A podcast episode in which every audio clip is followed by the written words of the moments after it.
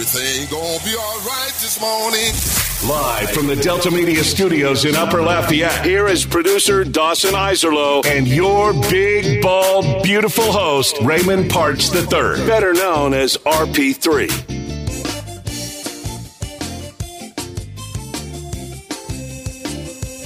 Tiger fans rejoice. The long, long nightmare has come to an end. The LSU men's basketball team has finally won a game in the year 2023. It finally happened as they took down Vandy last night in the PMAC 84 to 77. Woo! Let's go. Going to turn it around now. Going to finish the season strong. Going to make a run in the SEC tournament. No, none of those things are going to happen. But it's still a win. It took a career performance from KJ Williams. The last time he scored over 30, by the way, they beat Wake Forest. So maybe that's been the key the entire season during this stretch. Just get KJ over 30 and you'll get the W. You're saying they're not quite, quote, that team you don't want to play in the SEC tournament yet, but getting there, huh? No, no. Don't let that team get hot. no. Good morning. Welcome to RP3 and Company. I'm your host, Raymond Partsch III, better known as RP3. Of course, I'm joined here in the lovely studios of the game compound, or as our friend the Blonde Bomber says, the campus of Delta Media, by the producer, Dawson Iserlo. We got a good show lined up for you today. All of our guests are on the back end of the show. Les East from CrescentCitySports.com. Pelicans start the second half of the season tonight. We'll talk about the latest with the New Orleans Saints, the Alvin Kamara situation. If you watched that video yesterday, not optimal. Not optimal. Doesn't make you feel good. Makes you feel like that six game suspension that's coming is going to be a little bit longer. We'll also talk to our friends over at the Skill Masters app, as we do every Thursday. And McNeese softball coach James Landreneau will be joining us. They notched another top 25 win on Monday, and now they'll be hosting the Cowgirls Classic number two and be facing off against Ole Miss twice this coming weekend. That's that, that's what we have on tap. So all three of our guests are on the back end of the show, final hour, eight o'clock hour. So that means we got plenty of time to tackle all the topics. It was a busy night. Not only did LSU men snap their skid, Raging Cajun men and women were both in action at the Cajun Dome. Raging Cajun baseball team had their home opener as well. The rain was there, and then right before first pitch, it wasn't. It went away and allowed them to get the game in.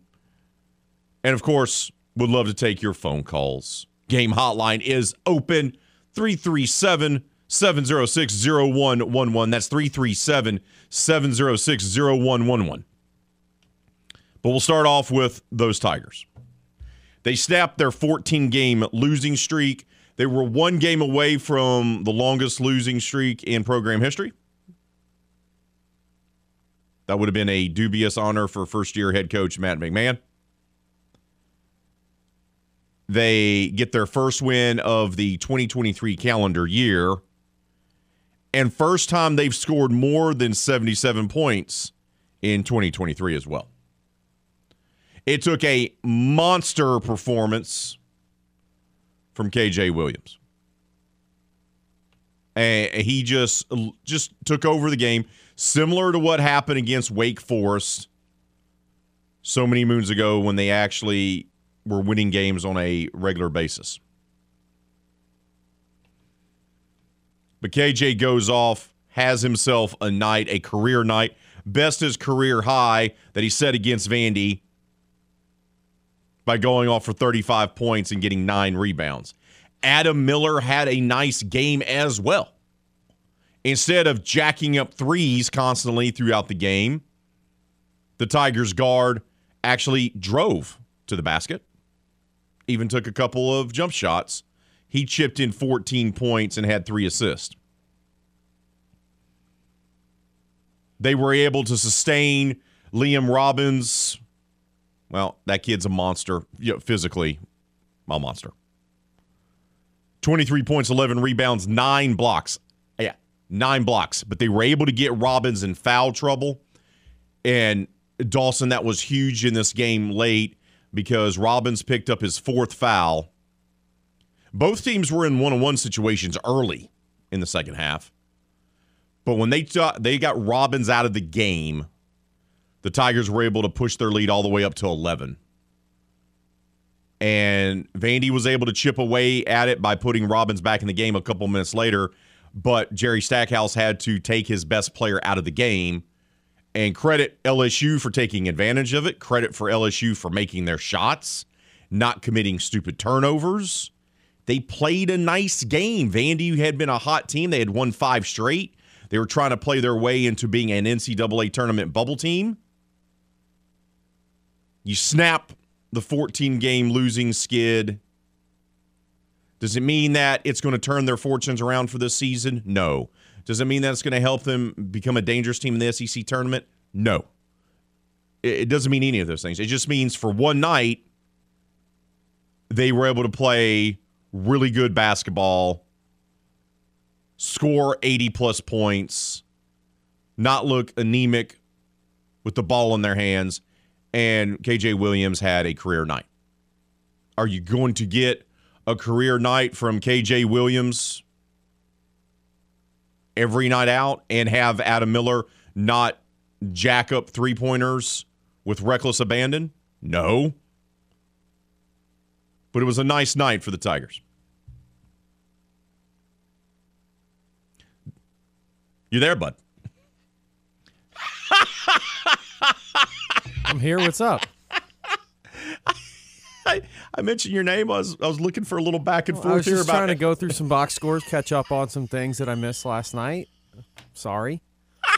look, it's simple. When you have to look, when a team like Vandy has to deal with the type of offensive firepower that LSU has, it's one of the top offenses in the country. It has been all year, so it's just tough.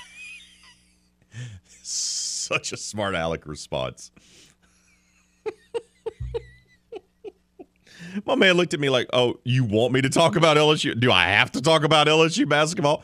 This is really what's going on." It was a great win. No, I I I know you referenced me, but then you kind of go on afterwards. So I thought I you set it up for you, carried bud. yourself away. It's there. okay. It's down. So No, that's on me. you know, I, want, I, I wanted I wanted you and I to be on this journey together. We are. All right, bud. There we go. I was trying to find like a nice little nugget to kind of reference there, and I was No, they, they searching. they just won a game. Eh, eh, eh, Look, that's what it boils down to. You, you, you snap the skid. It's not going to be the longest losing skid in history, right? So you can avoid that embarrassment, and and you get a nice a nice moment late in the season, right? And they'll play Ole Miss on Saturday. Ole Miss is awful. Now we said the same thing about South Carolina being awful, and they still lost to South Carolina at home. But you're coming off a big win. Can you go to Ole Miss and win two in a row? What's that line? Is it is it major league? Boys, we won today. If we win tomorrow, that's a winning streak. It has happened before. yes, it has. I think that would be. I think it would be critical for Coach McMahon and just the program. Look, th- this this team isn't going anywhere this season. We, we've known that for a while, and they're playing. Let's be honest, mediocre to bad competition. Vandy had won five straight, but they were talking about firing Jerry Stackhouse three weeks ago. Remember? They probably are talking about firing Jerry Stackhouse again after losing to the worst team in the SEC. I would expect those phone calls to be, you know, uh, I would expect those phone calls this morning in Nashville Sports Talk Radio. If they actually care about Vanderbilt in Nashville, which I don't think they do. But that's a discussion for another day. Great city, not really a great sports town. They lose to South Carolina, right? It, it the the sky is falling because they've gotten worse. They have a great night against Vandy. They got Ole Miss still left. If they can get just a couple of wins, well, once again, they're not going anywhere. They're not going to make noise in the SEC tournament in Nashville at the Bridgestone Arena, which is a lovely facility, by the way. They're not going to do that. So, so this is all about building up something, salvaging this season is essentially what you're doing here, Dawson. You're just trying to do whatever you can to try to get some positives out of a season that, let's be honest, has been a bit of a dumpster fire and a lost season. So if you can maybe put together two wins, that's at least something, right? That that's something that you can maybe build upon and not have the season completely get away from you.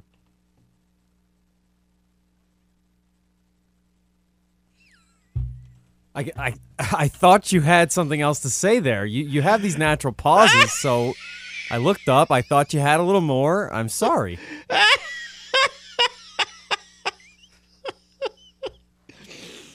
I didn't want to cut off your thought there. You were kind of rolling. I, I'm sorry. Oh my goodness. You're on point today. Don't you ever change. Don't you ever change. 35 point performance from KJ Williams. Great performance by him. Miller, once again, doesn't get crazy with uh, shooting the three pointer, actually attacks the basket, sets up some shots. But I don't expect that. Like, and, and I do worry about Saturday because when we looked at the schedule, we said, hey, Ole Miss, that could be a, a pretty good win. That could be an opportunity for a win. But now they exerted so much energy to beat Vandy, and they finally snapped the streak. I also anticipate a possible letdown on Saturday night. I, I, hate to be negative, but you know, part of me goes, okay, well, now they can put you know back to back wins and at least have something here at the end of the season. But then I go, uh, oh, time out. This is this year's LSU men's basketball team could they really go on the road and lose by 10 to a terrible Ole Miss team that's going to fire their coach? Yes, they could. Would it be a letdown or would it just be back to normal? it would be back to normal. So that's yeah. yeah. I mean, it's to, the, last night was more of a ramp up than a get right game, if if that makes sense. Last night was a total anomaly, right? Because it was you hadn't seen this team all season, and you needed a career night out of your best player. And you had to have your second best offensive player not be a knucklehead by jacking up threes to beat a middle of the pack SEC team. Are the, all the stars going to align again for this team? Probably not, Dawson. No, but it's it's probably what Mac McMahon needed at this point of you know year one to just kind of send some life into the into the yes you know the the the fan base and the program heading into the off season. Not to say the season's over now. Obviously, they got a few left, but um, you felt like you probably needed one more. It, it really did look like they weren't going to win another game, and I think a lot of people had started to accept that. So this may be a shot in the arm. And again, if the NCAA would ever make their decision, then maybe they can move forward and, and try to get this thing turned around in the offseason. Tigers at Ole Miss on Saturday, and then next week at home for their regular season finale versus Mizzou on Wednesday. And then they have to wrap up the regular season at Florida a week from Saturday before going to the SEC tournament in Nashville. We'll hear from LSU head coach Matt McMahon next about the Tigers' big win last night, right here on the game. This is RP3 and Company on the game. 1037 Lafayette and 1041 Lake Charles, Southwest Louisiana's sports station. Your home for the LSU Tigers and Houston Astros. Tune in every weekday at 8:15 a.m. and 3:15 p.m. for the LSU Sports Update, presented by Tibbs Trailers here on the game. 1037 Lafayette and 1041 Lake Charles, Southwest Louisiana's sports station.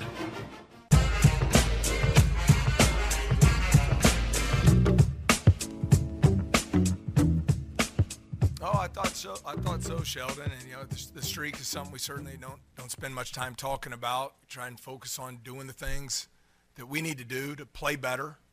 uh, to get better as a team and find ways to win.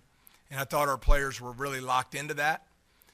Um, you know, one thing that stands out, I thought Vandy obviously punched us in the face there to start the second half. Three straight drives to get it down to one. Uh, they went on another run in the second half, and, and our guys responded both times. And oftentimes, when you're going through, uh, you know, losing stretch, uh, sometimes you just find another way to lose.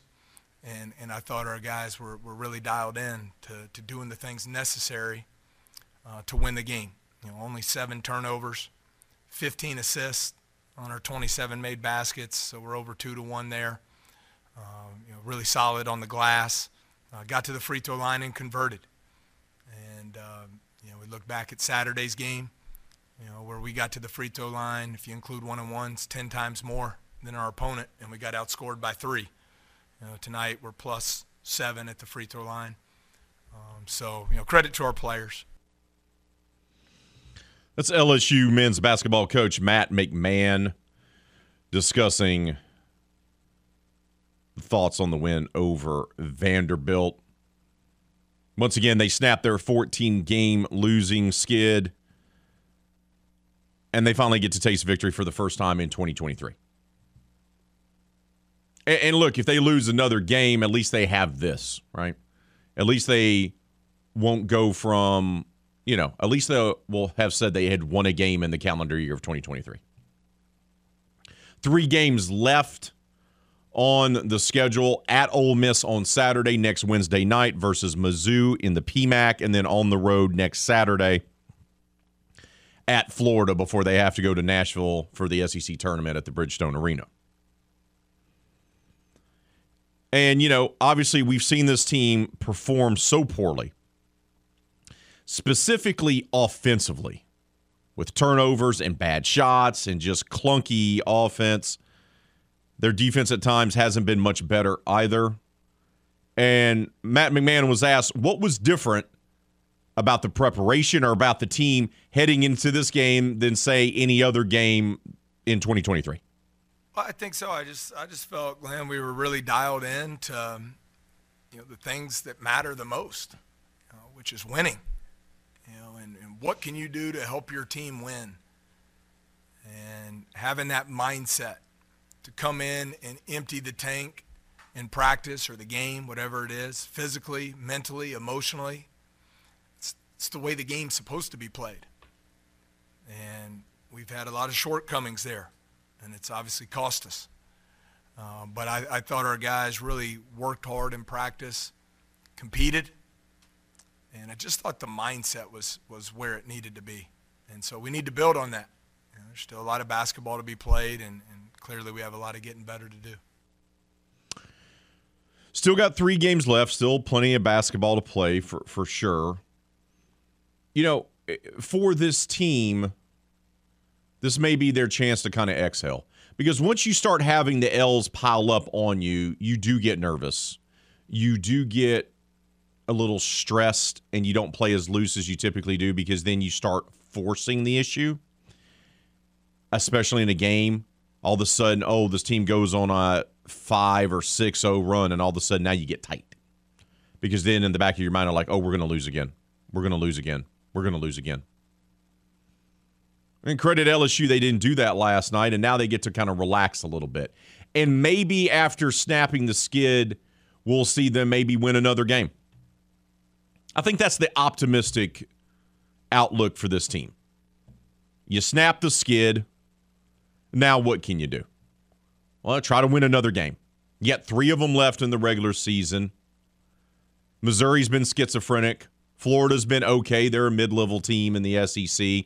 Ole Miss is going to fire Kermit Davis, their longtime head coach, because that program is trending in the wrong direction.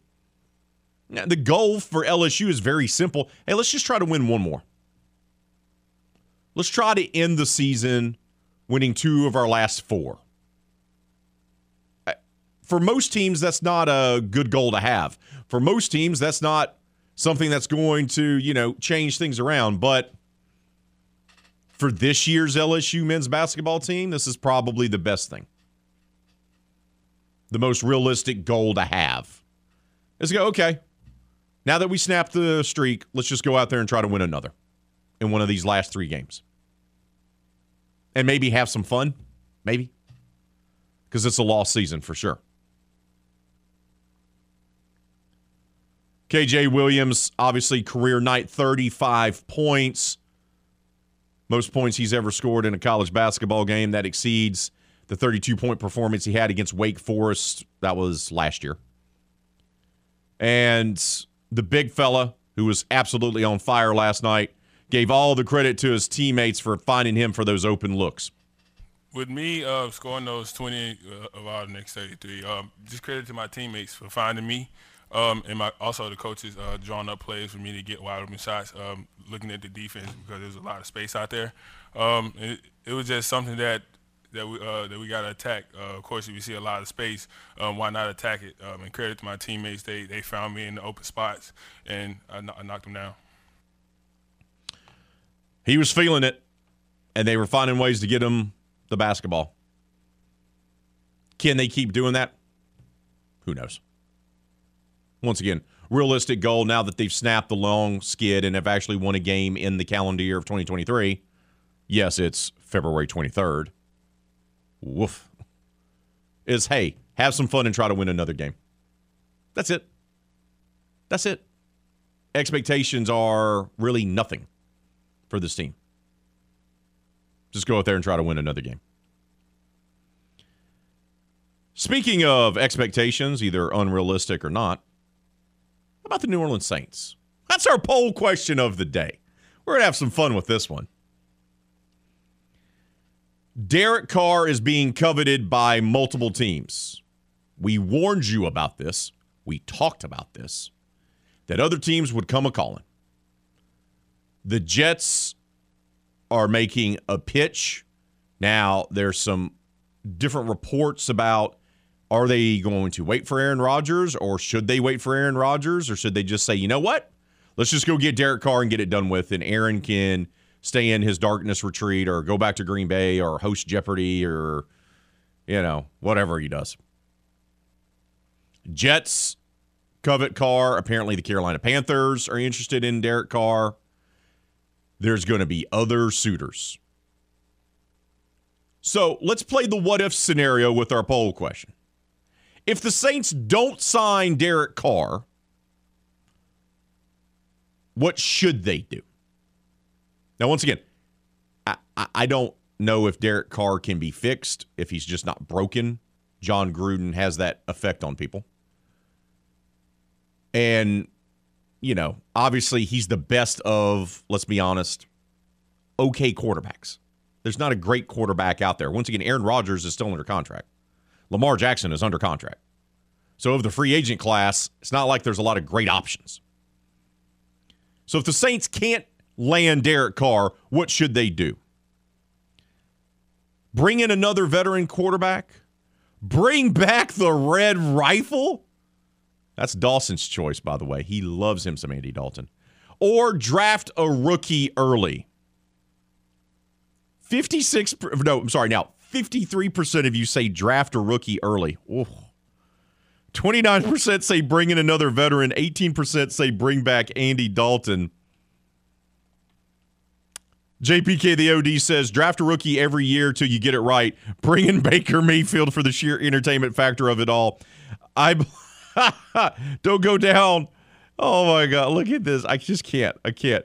The man mentioned the character from the butterfly effect. Outstanding reference, JPK the OD. Ton says, What should they do? Run it back with Jameis and give him a real fair chance. What will they do with DA as coach and PC as OC? Anything that they shouldn't. They still need to draft a QB of the future, I think, but not necessarily this year. And John Paul says, Other should be an option here. Carr is a better option than Jameis Winston, but a healthy Winston is pretty dang good option also. I think the Saints still like Jameis sat him last season because he was had a broken back. He has a winning record as a starter. This group does not like Jameis. Dennis Allen, Pete Carmichael do not like Jameis. They don't. That's not going to happen. They're going to part ways with famous Jameis. The Red Rifle, they like. They miss out on Carr. Just saying. And they're at 29. How could they possibly get up to get any of those alleged elite quarterbacks? And I have questions of them even being elite guys. And do you trust this duo to develop a young quarterback that you would draft in the first two rounds? Because I don't. Keep voting on our poll question of the day. If the Saints don't sign Derek Carr, what should they do? Keep those votes coming. Keep those comments coming. We'll share them throughout today's show. We got to take a time out when we return here. Big day for Raging Cajuns on the hardwood. We'll recap it for you next, right here on the game. This is RP3 and Company on the game. 1037 Lafayette and 1041 Lake Charles, Southwest Louisiana's sports station. Your home for the LSU Tigers and Houston Astros. Go subscribe to the game's YouTube channel at The Game Louisiana. That way you can check out the latest original videos and more shenanigans from the game. 1037 Lafayette and 1041 Lake Charles, Southwest Louisiana's sports station.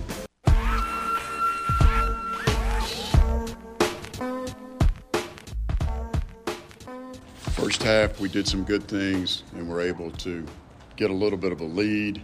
I thought we shot the ball well in the first half. We took care of the ball for the most part. Uh, and then second half, we came out and let them creep back in the game just like they did at Jonesboro, cut cut into the lead, and then we were able to, to, to uh, push it back out and get some separation by getting some big offensive rebounds and scoring at the bucket. I thought we hit free throws. We had a couple of bad turnovers, but I thought we got the ball inside. We did what we needed to do uh, to pull out a victory against a pesky team. Uh, they played well. They had a, their best three-point shooters did not shoot it great. Phelps is two for five, but uh, Marquise Davis three for four. So they, they did. But Terrence Ford shooting 54%. He's 0 for four, and I thought that was key in the game. He's more than likely the freshman of the year in our league. So I thought we did a good job defensively at times and were able to hang on and, and win. Bob Marlin, Raging Cajun men's basketball coach, following his team's 85 to 74 win at home against Arkansas State last night in the Cajun Dome. That extends their winning streak at home to 14 and they're one win away from a perfect 2022 2023 season inside the Cajun Dome. They improved to 22 and 7 overall and 12 and 5 in the Sun Belt. The win also gives them secures them the double bye for the conference tournament, which is the big key. They don't have to play until Saturday of next week. That's huge for them. Then they just have to win 3 games in 3 days like everybody else. Jordan Brown 14 points, came in the second half of his 24. He also had 12 rebounds to give himself his second straight double double of the season. They got good contribution. Greg Williams Jr. played well in this ball game. Had 18 points. Terrence Lewis II had 11 on four or five shooting, immensely efficient. He also chipped in eight rebounds. And Fulks had 11 points as well. They won the rebounding battle beat the Red Wolves on the glass 41 to 32. All good things. Comfortable 11 point victory. Jordan Brown gets a double double, gets contributions from elsewhere, and they, they secure the double bye. Now, there's still plenty at stake here with the final game on Friday night against South Alabama. The other games are going to be crucial. Marshall has to play at Old Dominion to wrap up the regular season. Old Dominion's not a joke. They're really right now the fifth best team in the conference. Marshall is now tied for atop the Sun Belt Conference standings with Southern Miss because Southern Miss lost again last night. Man, if, if the Cajuns had only had not lost to Coastal Carolina, they'd be right now tied for atop the Sun Belt Conference standings. That's one that's going to come back, and you're going to like, really? So Marshall, Southern Miss are tied atop the standings, but Marshall won the head-to-head, so they are actually would earn the one seed for the conference tournament if it starts today. But everyone still has one game, so Marshall has to go play at Old Dominion. The Cajuns have to play the hottest team in the Sun Belt Conference, the South Alabama Jaguars. They come to town on Friday. James Madison, who's currently right now the four seed, well, they play Georgia State, who is awful. So, really, if you're the Cajuns, does the seeding matter? I, we've discussed this. I don't know if it does, Dawson. I, I really don't because you can't get the one seed. So, you're either going to be the two, three, or the four. Does it really matter? I, I don't think it does. And I don't think the coaches are really going to care all that much because it, no matter who you play, you have to win three games in three days. Yeah, so here's the issue right now with the Sun Belt Conference and where UL's at. For a while there, and the way they were playing and the way the rest of the league was playing, it seemed like we had a pretty clear top four. And again, James Madison kind of emerged late into that fourth seed, but I was kind of always on him. I will give myself a little credit there. Thank you. Appreciate that. Um, but so for a long time, that's what it kind of looked like. And the way the double bye set up in the tournament, it felt like this tournament's going to start on Sunday because UL, Marshall, Southern Miss, and James Madison are clearly a cut above the rest. So they're going to have their double bye. They're going to come out. They're going to win their first round games, and then we're going to have a little, you know, four team tournament. That's what it felt like for a long time. For a lo- you're right. For a long time, it did feel that way. Well, what you've had now in the last two to three weeks is UL's not playing as nearly as well as they were. Um, Southern Miss is not playing nearly as well as they were. Now Marshall's heated back up, and they look like they are uh, kind of back in form after losing to UL. They won five straight now. But what you've had now is that second tier of teams, the teams ranked fifth through 8th that for a long time we kind of wrote off, um, have all kind of reemerged. Uh, Old Dominion has won five of their last six games. The only team they've lost to is James Madison. As you mentioned, South Alabama is the hottest team on the planet right now. They've won five in a row, and not only have they won five in a row, they're blowing teams out. I mean, they blew out Southern Miss, they blew out Monroe. Uh, they played a little non-conference game in there mixed in, and they blew Hartford out. They blew out App State, and they pretty much handled Texas State on the road last night. So South Alabama is now looking like a team that you don't want to play at all. Troy, who defeated the Raging Cajuns. Troy beat the Cajuns, and again, their only loss, they've won, let's see, one, two, three, four, five out of their last six, and their only losses to Marshall. So the middle of the Sun Belt right now is playing just as well or better than the top. So what you're going to have now, and again, I think I think you're correct. This I don't know if the seeding matters. There are some breaks you can catch. I think App State's probably the team that's which App State's not a bad team, and that's the only team that UL did not play in the regular season because of a weird Sun Belt scheduling quirk this year where you're playing a bunch of teams twice, but you don't play App at all. Um, they're maybe the team you wouldn't mind seeing, but whoever you play in that first game, now that you have the double bye, is going to be either Troy, Old Dominion, one of those really good teams, South Alabama, or maybe App State. It feels like one of those second tier teams is going to be in the semifinals. At least one of them. I think Right. maybe two. And Right. now, the advantage you have, again, for playing more consistently and better over the course of the whole regular season is that you don't have to play that extra game, and those teams do. So Troy and Old Dominion and South Alabama and App State, they all have to play an extra game. And look, there's a chance that they can lose those games, and they will have had an extra game under their belt. Now you can look at that in two ways. Some people like to kind of have the momentum built up, uh, but the other thing is that they will be on shorter rest. Of course, you will not have played, and they will. But it's no longer okay. The real tournament starts on Sunday with the semifinals, and you know we'll see where we're at right there. It's now you're going to play a very good, very hot team on the first day of the tournament.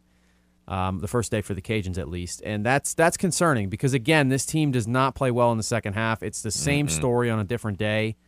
Um, they don't put teams away, which is the most frustrating thing. Again, I, I- I mentioned it during the break while we were off.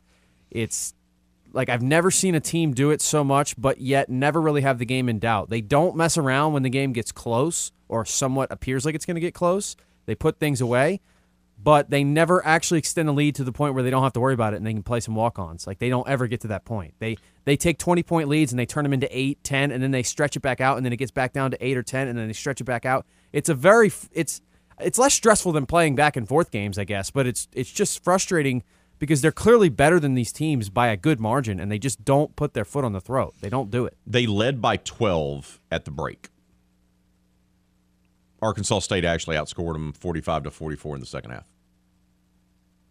So their second half issues are still there, and I worry about that playing a role in the conference tournament once they get to Pensacola. And look, uh, Bob Marlin admitted to as much afterwards about the fact that look, this wasn't the prettiest win that they've had.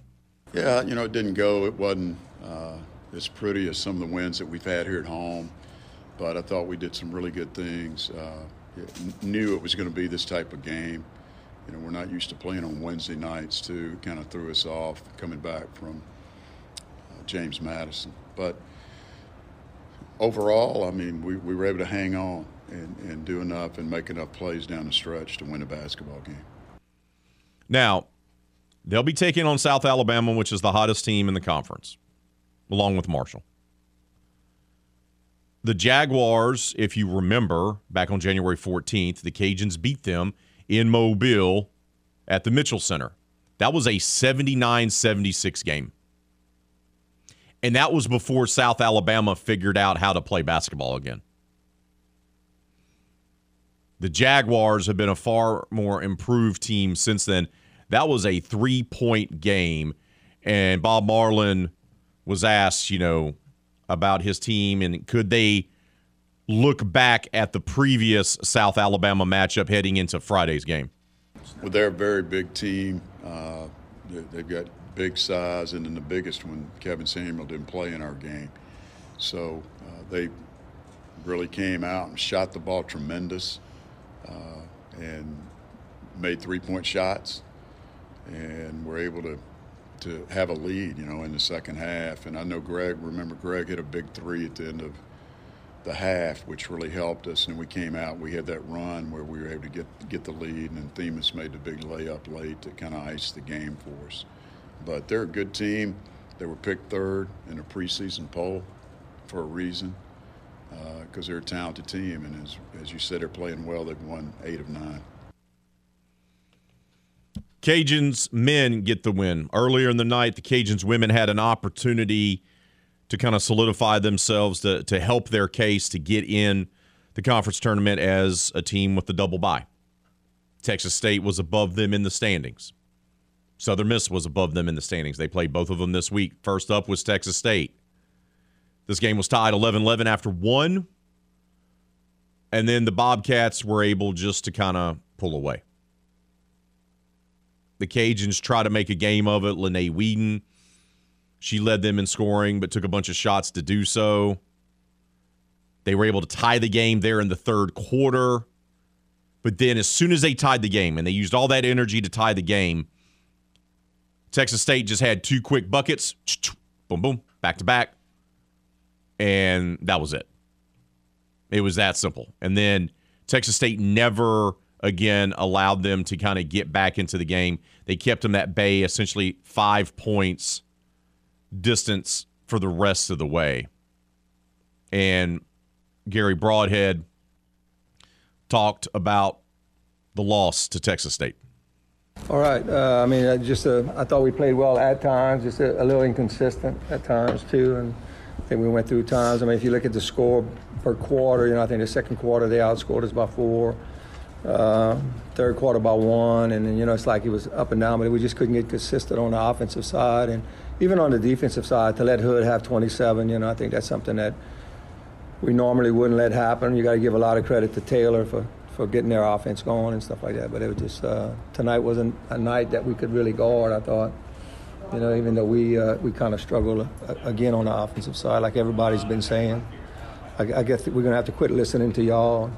Start playing our basketball. Everybody in the media is saying we can't score, we can't do this. I, I get it, but it's part of life. And look, you understand why Gary's frustrated this team would look completely different if Brandy Williams hadn't got injured in the preseason. Um, let's just have an honest conversation. She would have given them another scorer, consistent scorer, and they probably would be playing for the regular season title on Friday. That's how much of difference she would make, and they lost her right before the start of the season. So there's nothing you can do. Look, Gary always plays a grinded out style of basketball. That doesn't lend itself always to prettiness when it comes to the offensive side of basketball. But last night, defense as well. You know, he mentioned Hood. They held her to four points in the game in San Marcos, which they won. She had 27. Like eh, so that's a huge difference in this ball game. And for the Raging Cajun women, now you look at the updated standings. With one game to go, James Madison sits atop the conference by themselves. They have a one game cushion. Then you have Texas State, Southern Miss, Old Dominion, and Troy all tied at 12 and 5. Georgia Southern at 11 and 6, Louisiana's at 10 and 7, which means I'm not that great with math. What that tells me that the Cajuns are out of the running for getting a double bye. Confirmed. There we go. So they'll have to play early and they'll have to play the extra games. But Gary even said afterwards he kind of likes that. He likes his team having their backs against the wall because he believes they played their best basketball.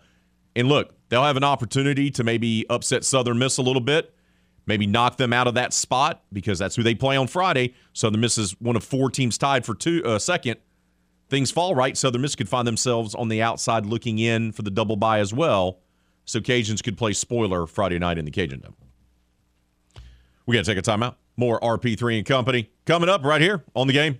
This is RP3 and Company on the game. 1037 Lafayette and 1041 Lake Charles, Southwest Louisiana's sports station. Your home for the LSU Tigers and Houston Astros.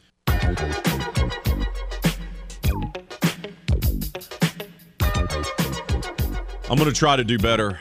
I eat up all the time there, made us run late. Less time for this segment. Put my producer in a bad spot. I got to do better for the man. I got to do better for D'Lo. D'Lo deserves better. The man brings special fancy words to the show that he learned in college with his two degrees. I need to do better. Just need to do better. Hour number one's done. Hour number two coming up right here on the game. Oh,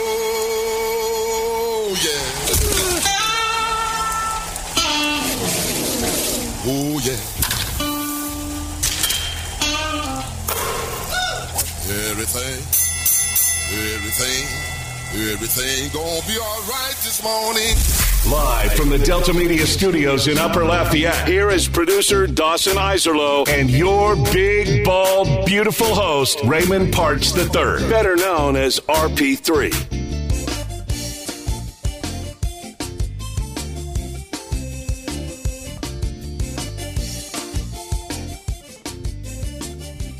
Oh, we kick off hour number two here of RP3 and Company. Game hotline is open if you want to get in 337 706 0111. That's 337 706 0111. Hour number one. Oh, man. Recapped the hardwood action from last night. LSU men's basketball team gets a win. Yes, they get a win. It was so mind blowing that Dawson was speechless earlier today. They snap their 14 game losing skid. KJ Williams goes off for a career high 35 points, nine rebounds as they get a win at home inside the PMAC against Vandy, snaps the skid, and they win their first game of the calendar year of 2023. Now, will they be able to turn this into something? Will they maybe be able to win another game in their last three? That'll be a trip Saturday to Ole Miss, which is a dreadful team that looks like they're about to fire their longtime head coach, Kermit Davis. Maybe. Or maybe they just, you know, got the last hurrah out of the way. Either way, LSU men's basketball team gets a win. The Raging Cajun men get a win last night inside the Cajun Dome against Arkansas State. Jordan Brown got himself his second straight double double. He scored the majority of his points in the second half. Greg Williams had a nice night with 18 points. They had a couple others in double figures. As Bob Marlin's team is now one win away from a perfect home season. Something they have talked about doing in the preseason. Standing in the way will be the South Alabama Jaguars, possibly the hottest team in the Sun Belt Conference, as they come to the Cajun Dome Friday night.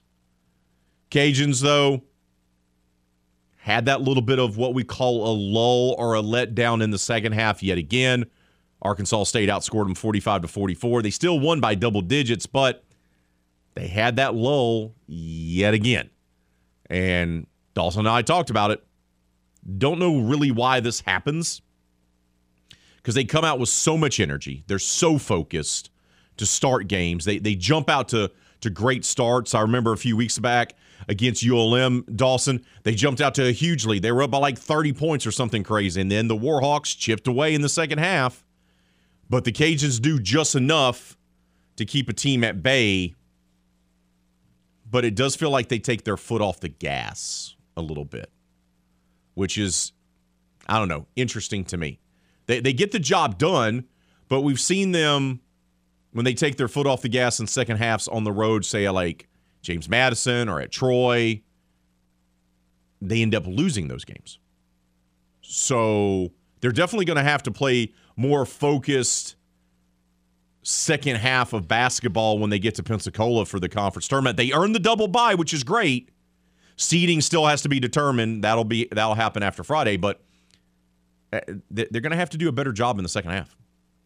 Yeah, so it again, I I think that's that's concerning and the other thing about this tournament and, and what I've kind of I already hit on a little bit in the first hour is that there was a long time, and I, I mean, I truly felt it when watching, you know, a lot of the league play. There was a gap between UL and Marshall and maybe Southern Miss, and then the rest of the conference, and that's not there anymore.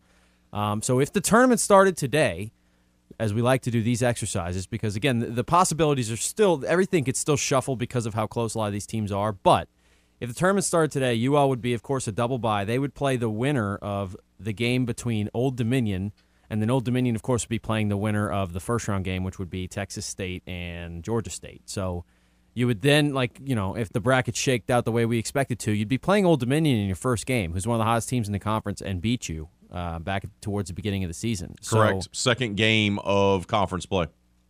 And even if things shake up a little bit, if you were to lose your last game and fall down to the four spot, then you're on in line to potentially play Troy. Like, and so Troy's another team that beat you the last time they, that you played them, and you didn't look particularly great in that. Now you did play them well the first time. Um, I think Troy might be my most favorable likely matchup that you could get in, the, in your first game. I think Troy's the team that they match up pretty well with. I thought they played uncharacteristically poor on the road, and that Troy team kind of caught fire in a game that you wouldn't expect them to do that again. Um, but I think, look, when it comes to if you give me my choice between South Alabama, Old Dominion, and Troy, which are the three really likely opponents, I'll take Troy, um, who uh, ironically is going to be the highest seeded of the three as long as they can handle their business and win on Friday. So And they beat Troy like a drum without Jordan Brown. Yeah, and, and again, that was a weird kind of situation where it almost seemed like it worked to their favor. That maybe Troy was preparing for Brown all week and had some different re- wrinkles defensively for him.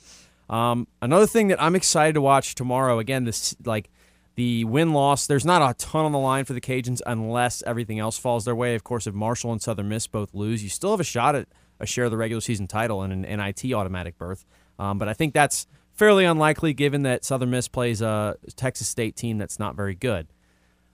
Now here's where it gets interesting for me. I you need to see how this team plays against South Alabama because of how poorly they've played in the second half in the last four or five games. Um, and I want to see how they kind of it's it's kind of a measuring stick game. They played James Madison on the road, and I thought they played well, but they lost the game. But you expected that it was a tough road trip. This is a home game. Uh, you don't have a ton of those logistical excuses. You're playing at home, so you should really, if you're one of the best teams in the conference, which they believe they are, and I and they believe want to go undefeated at home. yeah, you, so you've got things to play for. You should win this game against South Alabama, as good as the Jaguars have been playing. With that being said, when you beat them on the road, they didn't have their guy. It was very similar to the Troy matchup. The uh, the big center was ruled out late in that one, so they didn't play with their seven footer in the middle. Now they had a guy who doesn't play a whole lot of minutes step in and score a lot early on for them, and it was maybe kind of the uh, same thing that happened to the Cajuns in Troy, right? A guy who they didn't prepare for, doesn't play a lot of minutes, comes in and scores early and often. But now you have to play South Alabama at full strength with the seven footer in the middle, and I'm really interested to see how that's going to go because they haven't played a ton of teams. The Sun Belt this year in general really doesn't have a whole lot of size. Correct. Inside. They don't. Right. They don't have a lot of big fellas down low. Um, and so, from that perspective, I now want to see how they match up. Does Jordan Brown is he able to handle that guy inside offensively? Now, it's you know he's not a great offensive player, um, and of course I'm talking about Kevin Samuel, the seven foot senior. He averages ten points and nine rebounds a game. He's not an offensive game changer, but he's one of those guys when he's got a mismatch, they can kind of run through that. And a lot of times, again, they're playing teams that don't really have a guy to cover him. It's kind of the same thing when UL had a last year there were certain teams that just didn't have a guy who could match up inside with how much length he had, and you all would go to him in those games. So I want to see how that plays out. I want to see how they match up with that type of team because again, you're going to run into somebody in the Sun Belt tournament that you don't particularly match up perfectly with, unless you get a perfect draw where you play, you know, these which with the again the way we kind of see it playing out with as long as the higher seeds are pretty much holding serve, it's just not going to take place. Like the only teams that you really feel great about are the teams that are at the bottom, and we don't expect those teams to get through uh, correct uh, to the third day of Pensacola. So Pensacola is going to be interesting because you're right. The the group behind Marshall, Southern Miss, UL, and James Madison that starts off with Old Dominion, Troy, App State, and South Alabama. They've all closed the gap, in my opinion. Now their record doesn't suggest that, right? In in conference play, but we've seen them play in the last month. But even, I mean, it even has though, because I remember. Well, I'm remember, saying overall, if yeah. you if you just glance, you know, if you like, average well, them out, Marshall yeah. and Southern Miss, they're 13 and four, and UL's 12 and five, and you know, you know they're not. No, well, if you look a little bit deeper and look at what's happened in the last month, you would see that Old Dominion, Troy, App State, and South Alabama have kind of closed the gap. Now, that's going to make for an interesting tourney. It's a neutral site. No one's going to have any type of home court advantage. I think that is going to play a huge role for Southern Miss because they're a far different team away from home. We've seen that. We've seen them struggle mightily away from Hattiesburg. And all these teams are beatable. Like there's not a dominant team in the Sun Belt. You could make we could make the argument right now that Marshall, Southern Miss, UL, and James Madison could all win the, the conference tournament. You could probably make an argument for Old Dominion too, or Troy, and definitely South Alabama. And so, so you have legitimately six or seven teams that can win the conference tournament. For the Cajuns' postseason chances, because we asked Dan McDonald this yesterday when we had him on the show, who's the play-by-play man for ESPN Plus broadcast of Raging Cajun Athletics. You know, some people still have them projected to be an NIT team, even if they don't win the regular season. Southern Miss losing last night hurts them in that in, in that scenario. And I know, look, the main focus for the Cajuns is going to be winning the conference tournament and getting to the NCAA tournament, right? That's the goal, is to get to the big dance. That's the main objective. But if Marshall and Southern Miss both win, and Southern Miss I think has to play like Texas State, well, that, that should be a win for them, even though it's on the road. Well, and a bummer. I'm hoping maybe in San Marcos they don't get the updated standing sent to them before Friday's game with the tiebreakers because they do. They lost the tiebreaker to Monroe, so they can't move out of the 11 seed, which is so they are stuck. They will not have any byes. I was hoping a that they would have won last night so that they would have had a chance to move up but also maybe maybe they don't receive that information and the bobcats are playing fired up on friday. That's my hope. But marshall has a tough game against od so maybe it works out where only one of them is the regular season champ. That's what you want to that's that's what the cajuns need to have happen as the backup plan you need there not to be a co-championship in the Sun Belt. You need there be just a regular season champ, and that will actually help you. Yeah, you make a good point because the the NIT, and again, so that projection that I saw yesterday that had the Cajuns in the NIT as an eight seed, uh, that did have a note at it that said, think about it. Said, look, if if a team you see here is on the seven or eight line, you have to remember that this is all with the automatic bids in place, and there's going to be some surprise teams that Correct. lose their conference tournament. So it was like a team that's projected on the seven eight line is probably out in in reality. So even if even if all this shakes out right, UL still would have to make a run to at least the title game to even be in consideration for the NIT. In my yes, opinion. because right now, if you are the NIT, Marshall and Southern Miss have better resumes because they're 24 and six overall.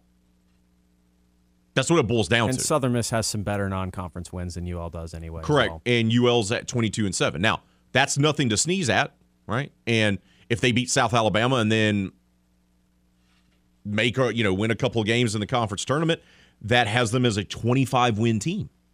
Well, a 25 win team is going to be on people's radar. The problem is Marshall and Southern Miss could have 26 wins or 27 wins. And if one of them wins the regular season title and doesn't win the conference tournament, they get the auto bid to the NIT. The other team goes to the NCAA. Is the NIT going to take two teams from the Sun Belt? They could, Probably not. but eh, so And so, and I'll kind of wrap up like my thoughts on the Sun Belt Conference and, and, and the way that this tournament is heading with this. Just to kind of reiterate these teams in the middle, how well they're playing. Troy, because we talked about the gap that's been closed. Troy was five and six in conference play at one point. They're ten and seven. They're five and one in their last six. Old Dominion was five and six at the same time. They're now ten and seven. They've won. They're five and one. And South Alabama, of course, was four and eight, and they're now nine and eight. So all three of those teams in the middle that were all below 500 and middle of the pack teams have really emerged, have played great basketball in the last month and a half, and um, that's not good news for the rest of the league. With that being said, you get a chance on Friday night to go out and handle your business, complete a historic undefeated home season, and get some momentum rolling into Pensacola next week. And that's what it's all about, right? That's what it's all about. And we'll see if Bob Marlin's team can be able to do that on Friday. The women, they will not have a chance at the double bye. They lost last night to Texas State. Other games played out. They won't have a chance now to get a double bye, but they can maybe prove to be spoiler for Southern Miss, who's in, fighting to receive a double bye at the conference tournament. So Garry Brodhead's team still has plenty to play for. And look, they like to have their backs up against the wall. And Gary's, I'll say this. Look, they struggle offensively, but his style of play, the way they play basketball, they like to grind it out, right? Grinded out teams tend to be a thorn in people's sides in conference tournaments because it, it forces you not to play your game. That could be an advantage for the Cajuns. And I also think the women's side is going to be wide open as well. Absolutely going to be wide open. We got to take a timeout. Raging Cajun baseball opened up its home season last night against BYU. We'll recap it and talk about that next, right here on the game. This is RP3 and Company on the game. 1037 Lafayette and 1041 Lake Charles, Southwest Louisiana's sports station. Your home for the LSU Tigers and Houston Astros. RP3 doesn't play around when it comes to his personal life. I got one NFL team, I got one college team, I got one Major League Baseball team. And the big fella's also monogamous when it comes to his sports fandom. That's what I got my merch for. That's who I support. Period. Call me old fashioned. The end. Call me old fashioned. That's fine. I'll be old fashioned. RP3 is just committed to providing you with great sports talk here on the game. 1037 Lafayette and 1041 Lake Charles, Southwest Sports station.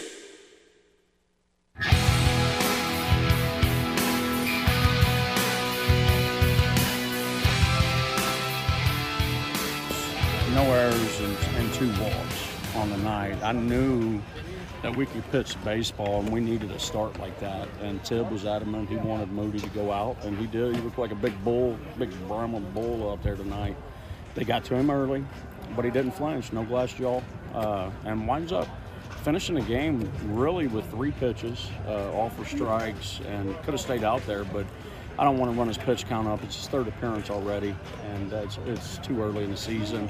I thought David came in, had a great tempo. They just they strung a couple knocks together on him, uh, and then Coop matches up, and and uh, then Marsh comes in with that that uh, that dagger slider he had tonight, and that was that. He was able to locate it. When he can locate it, he's tough.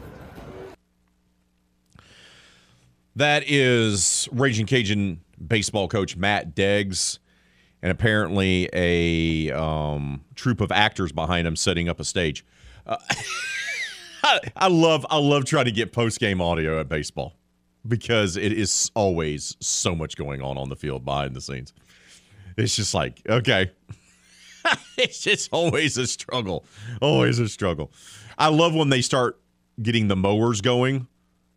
Now, thankfully, they've started changing that over at UL, where they they they they put up the hand. The SIDs will put up the hand and go, guys, we're trying to do some interviews with the media. Can you not go out there and run the tractor? Just just wait five minutes. I was Just- gonna say I don't think it's mowers because it's turf, so it'd be pretty be pretty pointless to cut turf. Well, they're all big mowers, They're just raking the field. Yeah. Says they're still technically using a mower. I guess so. Ah, two degrees coming at me again. Fancy education. This man here. 4 3 victory over BYU. Cajuns now improved to 3 and 1 on the, the, the early season here. And uh, Mason Zambo delivered three RBIs in the contest. And look, they were down. You heard Deggs talk about it. BYU jumped out to an early 1 0 lead with a two out double by Austin Deming. But then UL kept the Cougars close. And they finally answered there in the bottom of the fourth. Julian Brock got a double off an error. And then Zambo brought him into a score to make it 1 1. And then they just kept chipping away. But then BYU regained the lead in the top of the seventh. Drew a walk with one out, followed by an RBI double to make it 2 1. But then later in the inning, Ozzie Pratt delivered for the second time in the contest. RBI doubled down the first baseline to score Wilk and extend the lead to then 3 to 1. That then came the bottom of the eighth. Started with a hit by a pitch and a walk, then a failed pickoff attempt at second. You always love it when the other team just kind of starts to melt down. Because that's what happened. I mean, the, the Cajuns took advantage. Zambo did his job driving in the run after he drew a full count, hit that base hit into the outfield to score a pair and tie up the game. But really, that was kind of set up by BYU, just kind of not doing their job. Then Caleb uh, Stelly pinch hits for Connor Higgs and delivered in a big way, singling to left field to score. Ben Robichaux, who was pinch running for Zambo and gave the Cajuns a 4 3 lead heading into the ninth. Blake Marshall came on to pitch the final two innings for the Cajuns and shut the door for the 4 3 victory. I love when I see a team, Dawson, get tested, get pushed. They didn't have their best night, right? They just didn't. Yet they still found a way to win the game and did so with some late inning heroics. Zambo was huge, but also they got good relief pitching. They took advantage of the miscues. I know it's early. It's really early, right? We're, we're talking it's the fourth game of the season. But I like seeing a team get tested this way and not play their best game yet, yet still find a way to pull it out. There's a lot of teams that never find a way, ne- that never figure out how to win games. Um, and, and when I say, like, obviously they'll win games throughout the season, but um, I, I really think it's kind of an innate thing when a team and an identity has the ability to find ways to win games in different ways. And a lot of teams take the entire year to figure that out. Last year's team maybe kind of took more time than they should have to figure it out, but they figured it out in the Sun Belt Conference tournament. Um, and that led them to the regionals, where they then won a game in a regional. And, and it looks like this is maybe the next step.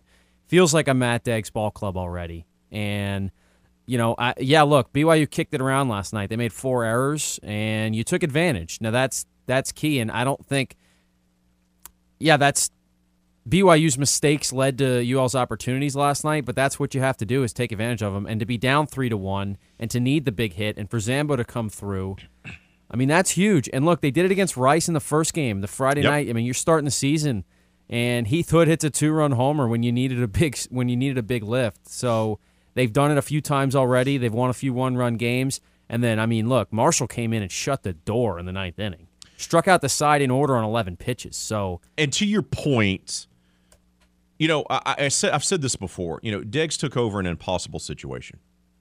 I mean, before the man even managed his first game for the Cajuns, taking over for the late great Tony Robichaux, they were unveiling a statue, Dawson, of Robe. Everyone was still emotional, and I, I've said this before. It was almost it was, a, it was almost a blessing where it was a curse for the softball team that COVID happened and they had to cancel the rest of their season. I think it was the best thing to happen for the baseball program because it gave everyone time separation from Robe's passing and let there be a true reset with Matt Deggs at the helm.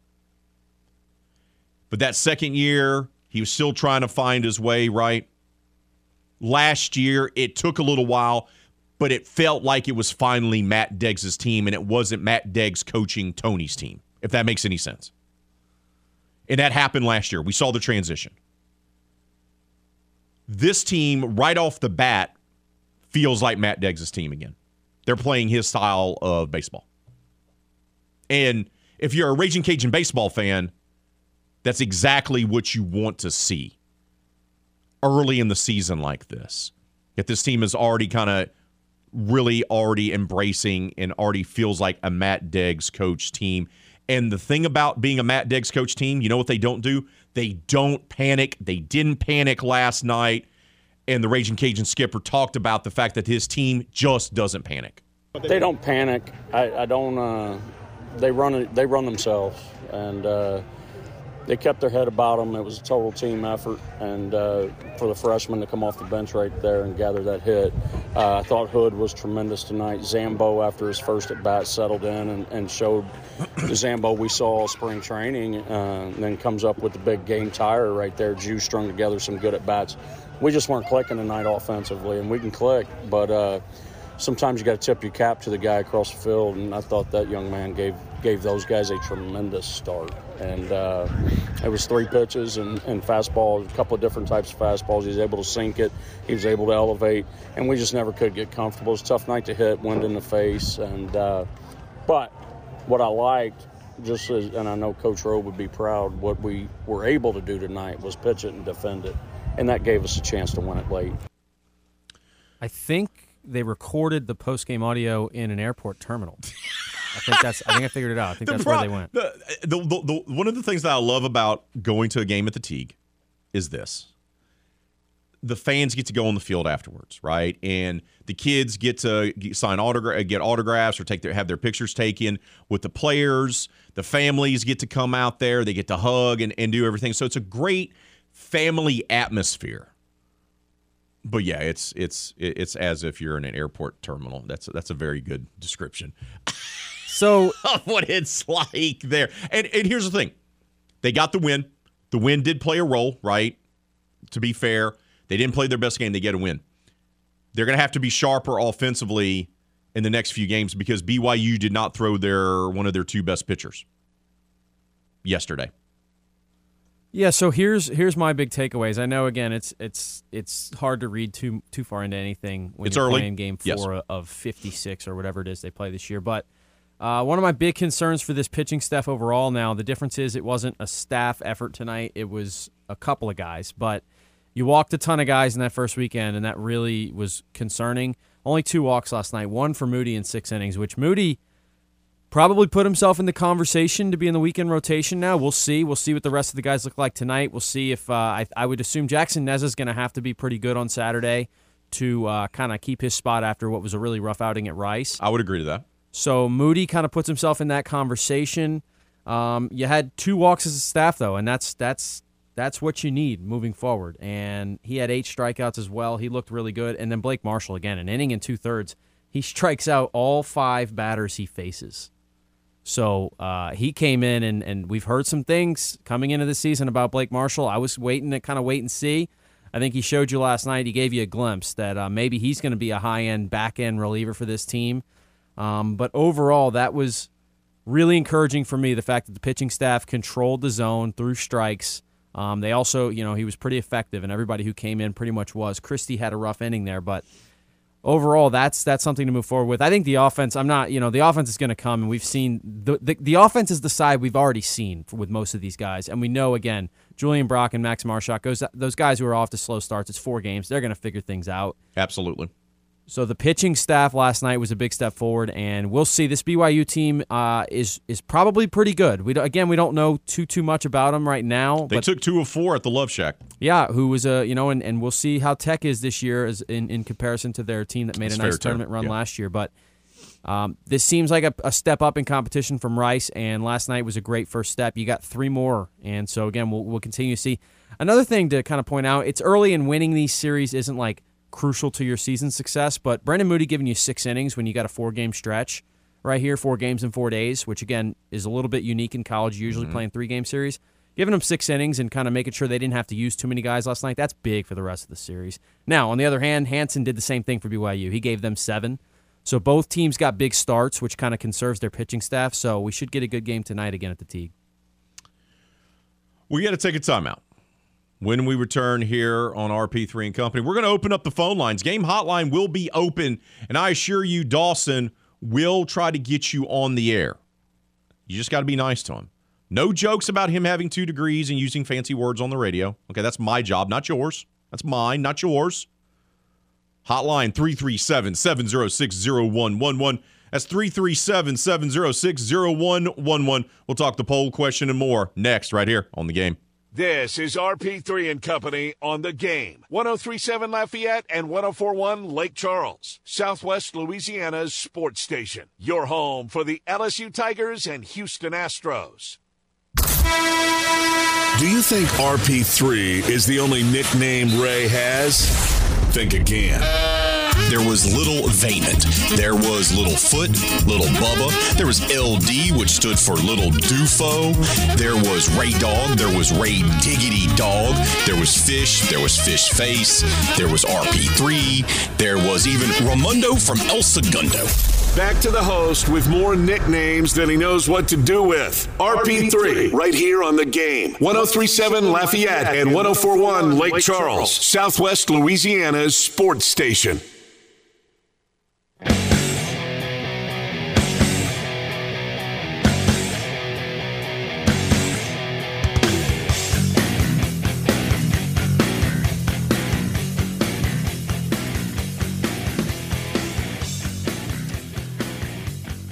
Yesterday was Ash Wednesday, which means, Dawson, you missed out on something yesterday.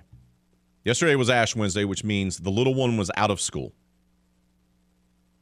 She refers to herself when she walks into this building as HP1, by the way. Hattie Elise Partsch, my daughter.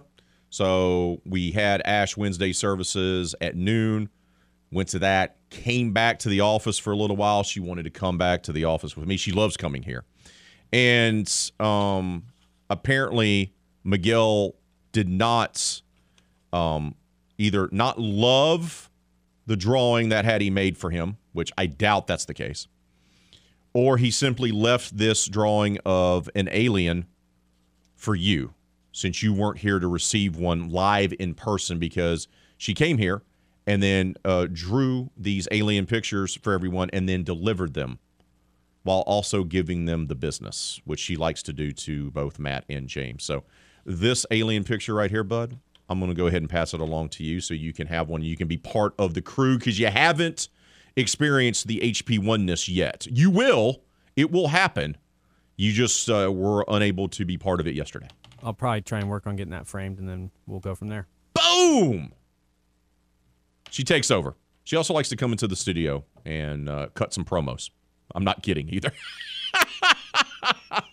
she'll put on the headset. She'll be like, "Yes, yes, hello, HP1 here, hanging out with RP3, my dad." She's a barrel of fun, man. Good kid too. Good kid. So we're having fun with the poll question of the day, right? I hope the Saints get Derek Carr. I really, really do. I, I, I, do. For for for Saints fans' sanity, I hope they do. Do I think getting Derek Carr is the magic elixir this team needs? I'm gonna be real with you. No. I, I'm just being honest. You get Derek Carr, you're maybe a playoff team. Maybe. Because when I look at this team, Dawson, I don't see a great roster. I see some good players. I see some very good players. I even see some great players. But you know, when I look at this team, you know what I see? I see a need all across the offensive line, in particular in the interior. I see a need at running back, especially with Alvin Kamara more than likely going to be suspended at least six games. Seeing the video and the additional footage that was dropped last night or yesterday during the day right before we got off the air, I think. Uh, not optimal. Not optimal at all. Even if he's found innocent, which I don't think he's going to be, but I'm not a lawyer, not a law expert, okay? The NFL is still going to drop the hammer on him. So he's going to be gone at least six games, at least six, maybe more. But you needed a running back anyway. So when I look at this team, they need running back. They need a downhill runner and not force Kamara to have to be Latavius Murray when he's not Latavius Murray. He's Alvin Kamara. They need a running back. They need an interior lineman, in particular a left guard that can stay healthy and play. They need a wide receiver, at least one, if not two. They need defensive line help. Who's going to play D tackle for this team? They don't have enough depth. They need another D tackle, at least one or two. They need some more pass rushers. Cam Jordan's not getting any younger. And they still need some help in the back end. And they need a kicker. I know quarterback helps cover up a lot of that, Dawson. I, I understand that. But Derek Carr's not Drew Brees. He's just not. So you get Derek Carr, okay, maybe you're an eight and nine win team and you're a playoff team, but this team still has a ton of needs if they want to be a legitimate contender.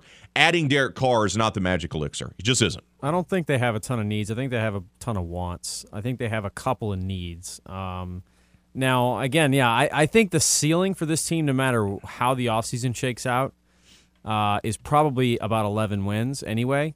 That's probably like best case scenario, the way I look at it. Um, which, again, yeah, is not going to put you as a legitimate Super Bowl contender. But I think you have to maximize what you have left with this core group of guys that includes Cam Jordan and Demario Davis. Um, the interior offensive lineman thing, I think, is more of a want than a need. To be oh, honest with you, I um, disagree. I, I disagree because you Andrus Peat is a liability, and their interior, their offensive line. Ruiz was good on the right. The left side was a detriment this year. It just was.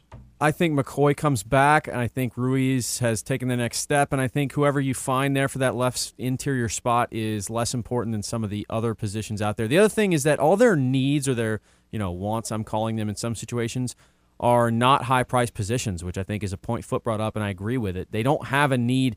The pass rusher thing's certainly a want because they have guys who are capable there. Cam Jordan had another good year, and until he shows you that he's going to slow down, I think you have to continue to rely on him if you get anything out of Peyton Turner, it's going to be a bonus. And Carl Granderson kind of proved to you that he can be a rotational guy. He had a good year. The Saints were top 10 in the league in sacks this year. I mean, as strange as that sounds, they were. So um, I think interior defensive line is certainly one of the needs. But again, that's not a high price position. I think you can go out there and get a pretty good player at the back end of the first round or early second round.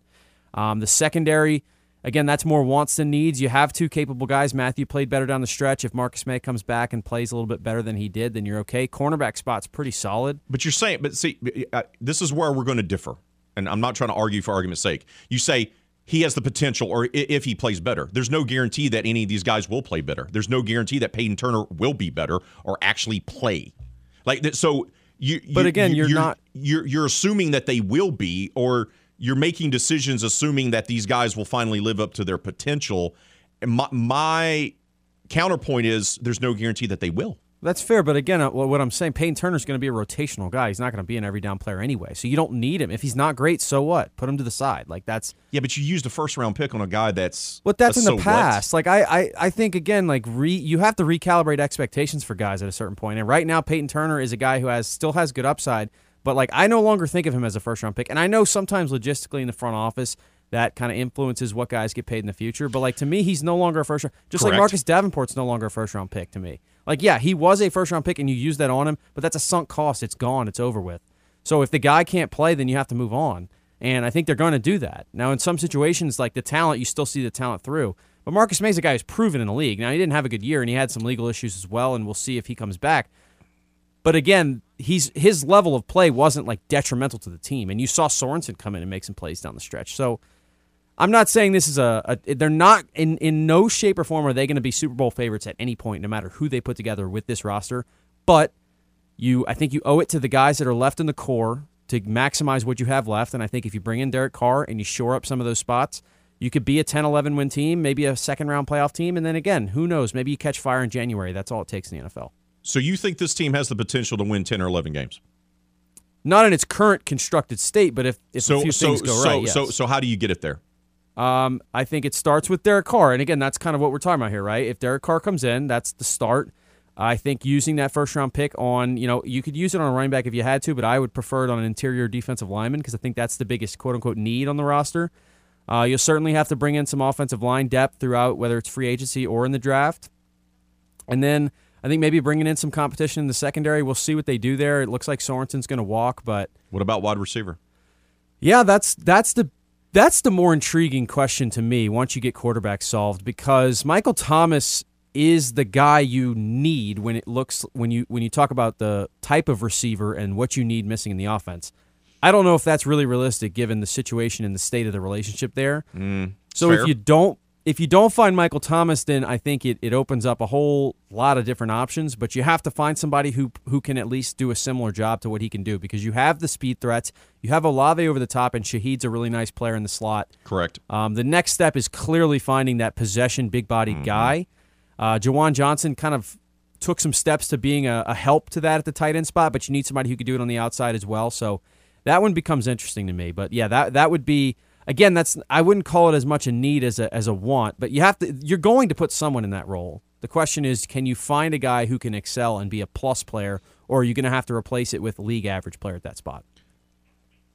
they have to fill those spots, but they also have to they have to they're at a crossroads, in my opinion. They have to hit on their draft picks because those draft picks are going to be huge and if they're able to turn a corner and get back to being a 10 win team. They got to figure out running back because you can't run back Kamara again like you did last year in that role. You just can't. And he's going to be suspended for six games. They will address it too. I think there's no question. Well, they, they, they keep trying to address it by taking guys off the trash heap that haven't been relevant in two to three years and signing them. Uh, it, and it's not. It hasn't worked. It didn't work last year. It didn't work the year before. so, if you're going to try to, that, that's my problem. They, they're going to have to make some decisions to help this team. You can't try to do it on the cheap again. You just can't. If you go out there and you try to get some guy that, you know, was on the practice squad and has been in the league for five years, that ain't working. That ain't working. Now, Bijan Robinson, I don't think that's out of the realm of possibilities if he falls to them. I just don't. They like taking running backs in the first round. They have a long history of doing it even when they already have a running back that they took on the first round already on their roster. You're higher on their potential than I am. We'll agree to disagree there. Poll question of the day. We'll update that next right here on the game. This is RP3 and Company on the game. 1037 Lafayette and 1041 Lake Charles, Southwest Louisiana's sports station. Your home for the LSU Tigers and Houston Astros. There are two types of sports reporters those who are respected for their ability at building relationships with coaches and players. And here's our game plan. Then there are those whose method of reporting is getting hammered with a college football team at Pat O's. We're good streaking! We'll let you guess which one RP3 is. Back to more RP3 and Company on the game. 1037 Lafayette and 1041 Lake Charles, Southwest Louisiana's sports station.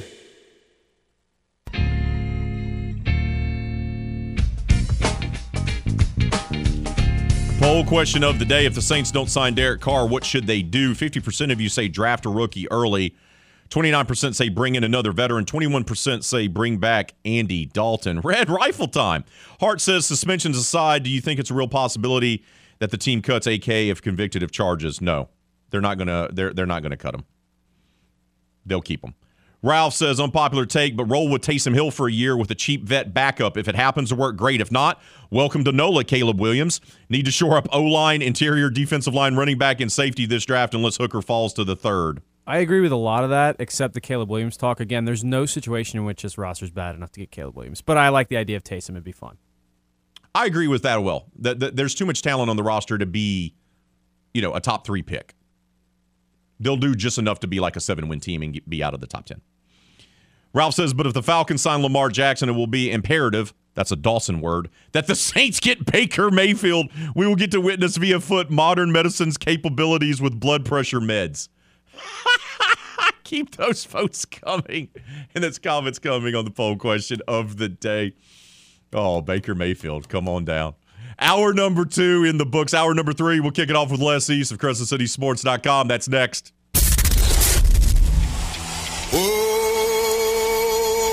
Oh, yeah. Oh, yeah. Everything, everything, everything gonna be alright this morning. Live from the Delta Media Studios in Upper Lafayette, here is producer Dawson Iserlo and your big, bald, beautiful host, Raymond Partsch III, better known as RP3.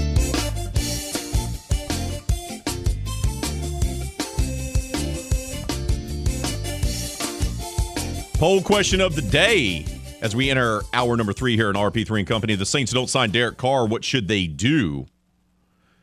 50% of you say draft a rookie early, and that is just a terrible decision. I, I'm just I'm just going to tell you right now, awful, awful decision, awful decision. Dennis Allen, Pete Carmichael have not proven that they understand how to execute their offense. And do you trust them to develop a quarterback?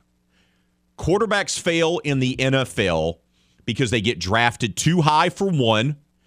They get forced to be the team's savior, and they're on a roster that's not complementary to what they need to do. And thirdly, they're put in situations where they're not prepared. Bad coaching. Do you trust Dennis Allen and Pete Carmichael to take a quarterback and not ruin them? We see quarterbacks get ruined every single year. They're drafted too high. They're not developed properly. They're forced to be the savior before they're ready. Look at all the teams that have been consistently winners in the NFL in the last 20 years. New England with uh, Tom Brady. The defense, special teams, running game was already established. He got to be the backup, got to come in to take over. Aaron Rodgers in Green Bay. Same situation. He took over for another Hall of Fame quarterback. Seattle with Russell Wilson. Defense was built. Running game was already there. They had some complementary pieces in the wide receiving game. He beat out Matt Flynn, took over as the starting quarterback with a ready made roster. Jalen Hurts in Philadelphia took over. Didn't have to be the guy immediately. Took over. Patrick Mahomes in Kansas City took over. Got to sit and wait. You throw out a rookie quarterback too early, boys and girls, you ruin them because the majority of them aren't ready. They don't get coached. They can't be the savior. Very few guys can take over as rookies and lead their teams. Those guys are minuscule, they are minimal in the history of professional football. So if you think drafting a quarterback in the top 10 and the Saints finding a way to somehow draft a quarterback early and he's going to be able to turn around the fortunes of your franchise, you need to put down inhaling paint thinner and take a step back because that does not work. Does not work.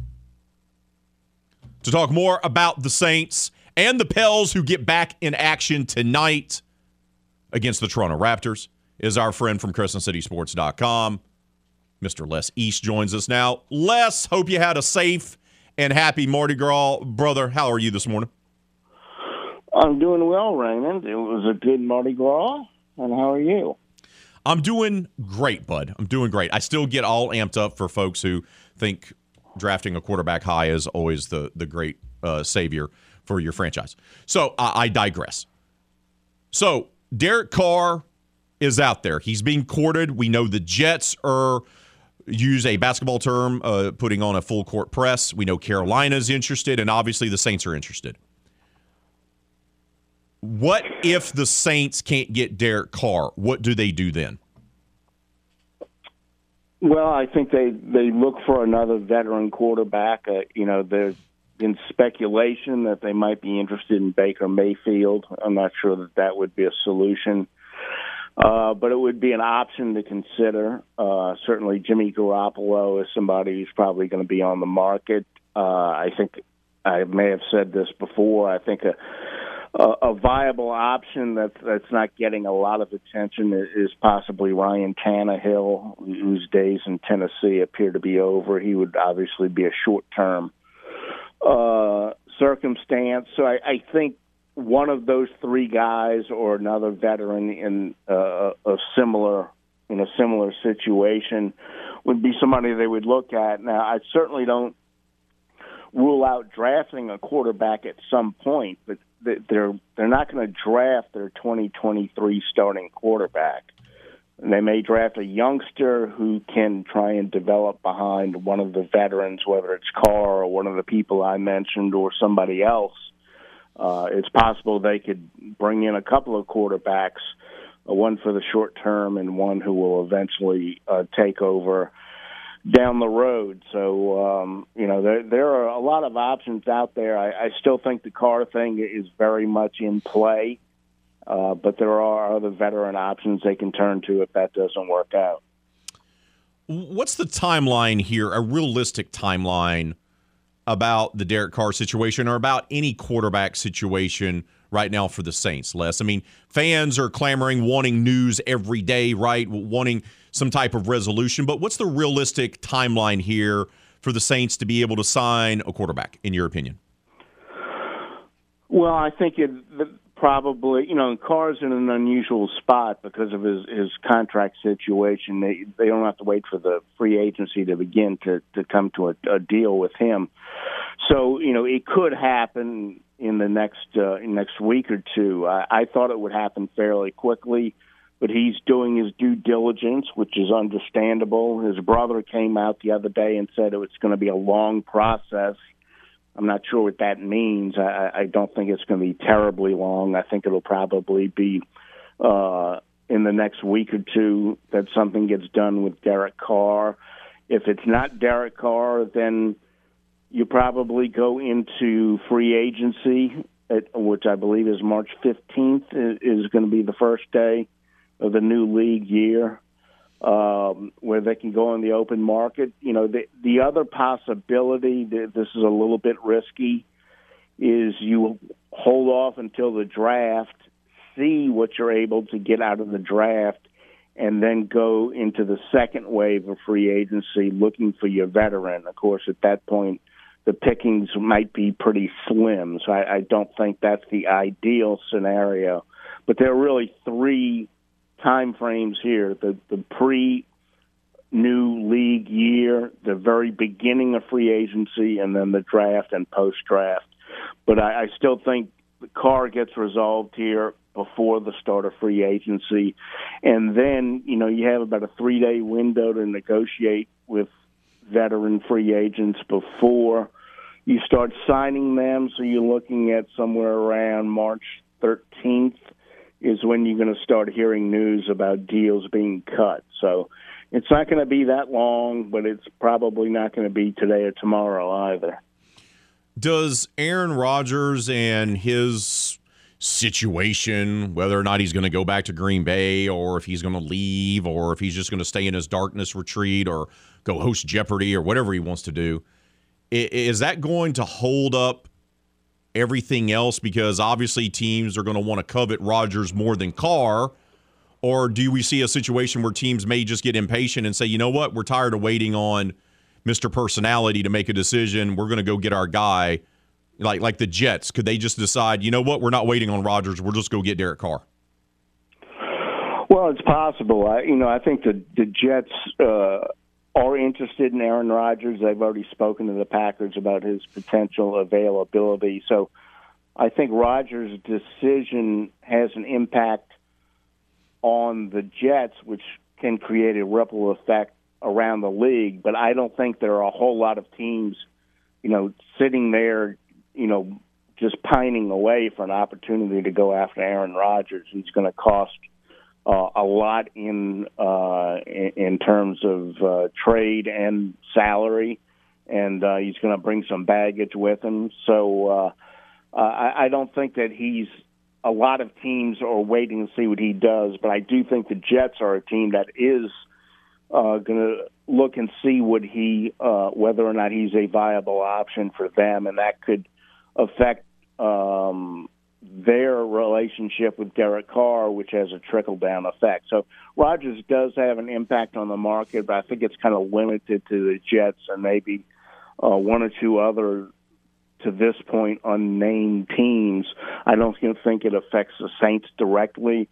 I think it is possible at some point the Jets could say we're tired of waiting on Aaron to to return to the sunlight and uh, we'll go ahead and grab Derek Carr. But I don't think we're at that point yet. So Uh, I just think the key word here is going to be patience. I think the Saints are still very much in the running for Derek Carr, but there's going to be competition, and um, he's looking for a lot of money because he he lost out on a lot of money in uh, Las Vegas, and he's hoping to get that back, and he's going to leverage as many teams as he can to try and get that. Mm, as he should, because that's what the market will allow him to do. We're talking with Les East of CrescentCitySports.com. He joins us here on RP3 and Company.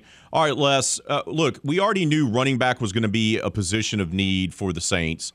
Ingram is washed up, and Alvin Kamara was not used the right way this past season, and they have problems with depth anyway, and they don't have a true downhill runner as it is. But now Kamara has been officially indicted for the incident over Pro Bowl weekend in Las Vegas. And the video gets released, more of the video gets released. It sure does seem to me that we can expect Kamara to be suspended for at least six games this coming season. Is that what you're anticipating? Yeah, I would think so. Uh, the, the video I've seen to this point, I don't think changes things a whole lot, though it's going to get played more than the Zapruder film between now and the start of next season. But it doesn't shed a whole light on it. Okay, this poor guy, and, and he may have instigated this. I'm not saying that the guy who got beat up is totally without some blame. I don't know because the video doesn't show what preceded the beating. But the guy was beaten very badly by a group of people that included included Alvin Kamara but we already knew that, okay? And we're seeing him get beat up, and it, it's not pleasant to look at. But I don't know that it brings any more clarity to the situation uh, than we already knew. We knew that uh, a group of people, including two strong NFL players, one of whom is Alvin Kamara, beat the hell out of this guy and put him in the hospital. And uh, the, the the tape doesn't show a whole lot beyond what we already knew from what we had read. So yeah, but Roger Goodell gets to watch the tape, and that's the important part here, isn't it, Les? Well, it is, but also, you know, what happens? Does he get convicted in court? If he does get convicted, to uh what charge is he convicted of? Does he settle out of court so he doesn't get convicted? And if so, how much does he pay? So I think there are a lot of factors, and, and Roger Goodell is, is certainly capable of uh, rushing to judgment and making a decision based on things other than relevant facts. So, yeah, the fact that he sees the video is going to be one of the factors that goes into this. But, you know, we've known for over a year that Alvin Kamara at some point was going to have to be disciplined by the league Right. And six games was probably going to be the floor for that suspension. And uh, I don't know that that's changed much. Do you believe, now that he's officially been indicted, do you anticipate the suspension happening for the 2023 season?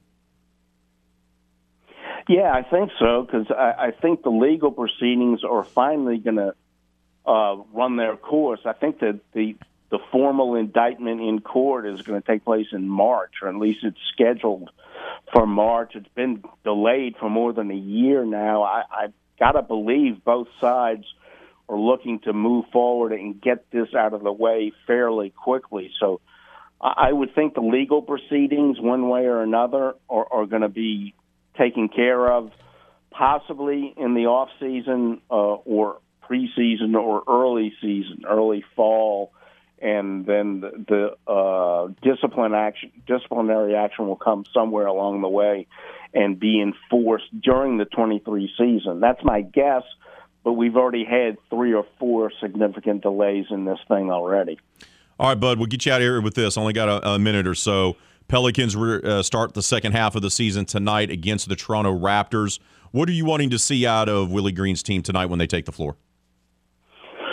Well, I want to see them playing like it's post All Star break because when the All Star break ends, you can see the good teams come out immediately and they look like they have a playoff edge to how they're going to play.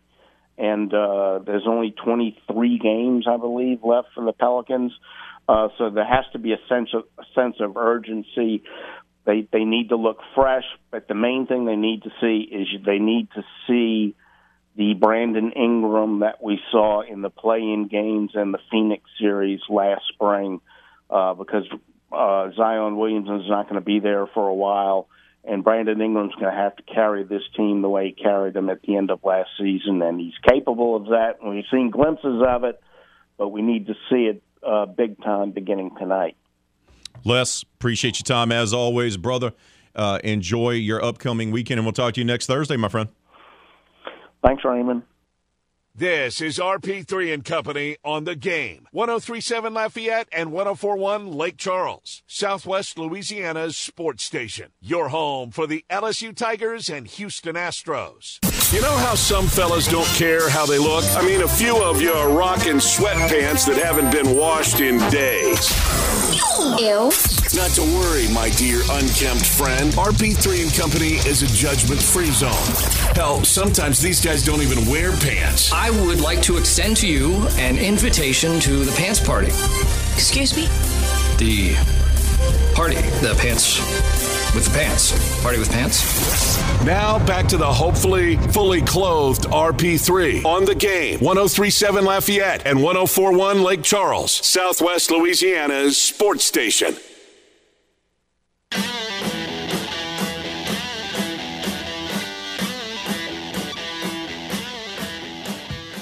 If you're looking to improve your game, if you're looking to help your child or your teenager improve their game as well, you've heard us talk about it. Skill Masters is the way to go. They boost players and coaches' development and also give these athletes plenty of exposure. And joining us now again, as he does every week, is Jacob Henderson with Skill Masters. Jacob, good day to you, brother. How are you, my friend? Good morning. I'm doing good. How about yourself? Doing great, bud. Doing great. I know we've been talking a lot of golf with your golf pro, Thomas Wartell, and we'll get to him here in a moment. But I know talking to you that you got some exciting news to share with our listeners about the Skill Masters app that's coming up. What can you tell us, bud? Yeah, absolutely. So, um, starting April 1st, um, we're going to be launching a soccer skills challenge where kids, again, free to get on the application can get on and compete for prizes like Xboxes, gift cards, etc. So we're super excited to announce it. We think we'll have about 10,000 kids. We already got 2,000 pre-registered for it as we open this up. Um, and it's going to be an exciting time. You know, it's going to be kind of March Madness to go along with the theme of, of the, you know, time of the year where, you know, we'll start with what we think is about 10,000 and then every, you know, challenge we'll cut it in half till we get to a final 64. And then once we get to Final 64, it's going to get real exciting. We're going to go one-on-one live where we'll be live streaming the two kids that are going at it, competing uh, at the skills challenge to kind of see who advances. Well, that's amazing. And when and when is this going to happen again for the people listening? Yeah, this is going to start uh, April 1st.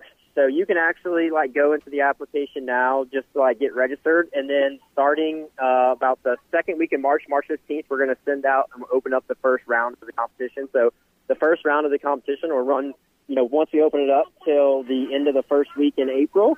And then, like I said, you know, if we have 10,000 kids, the top 5,000 will move on to the next round. And then we'll keep going down that same path till we get to the last 64. Jacob, that's amazing news. Thank you for letting us uh, let everyone know about that, brother. Can't wait to see how that goes and how the folks are going to get so excited about it. Now we're going to transition over to Thomas. Thomas, we've been spending the last few weeks talking about how you and this app helps the modern golfer, helps uh, folks out there struggling. We've spent a lot of time talking about how I struggle, and we've had a lot of fun with that. But you know, we kind of touched on the short game last week, and I want to I want to circle back that uh, to that again.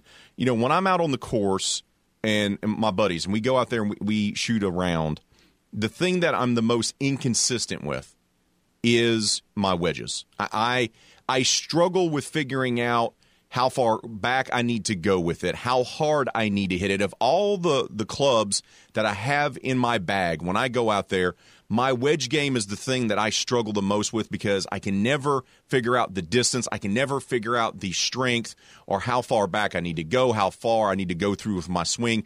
Is that something pretty common with just the average golfer? Is the short game in particular the wedge game? Oh, it's, it's very common because most people don't spend the time uh, a practicing and uh, and also their technique is flawed. So one of the things we do here at Skill Masters and the Academy is we we touch upon and we work a lot with uh, how we return that wedge at impact, because probably one of the reasons why you struggle with distance control is not just you don't know how far, but your technique is flawed. In other words, if you have a 56 degree wedge, and normally there's something called shaft lean, so we're leaning that shaft a little bit, and you know the pros are coming in on an angle of attack of about five degrees downward. So a 56 becomes a 51, and then they have a little bit of shaft lean as well, so they're about 50, 48 degrees at impact. Well, the problem is, is those pros out there, they deliver that shaft the same way a hundred times in a row. That club face the same way a hundred times in a row, whether it's a 25-yard shot, 50-yard shot, 75. So then it gets, besides the quality of the strike, you know, hitting in the center of the club face, it gets a lot easier to control your distance when you have the same angle every single time, the same club face angle, degrees loft, if you can think of it like that.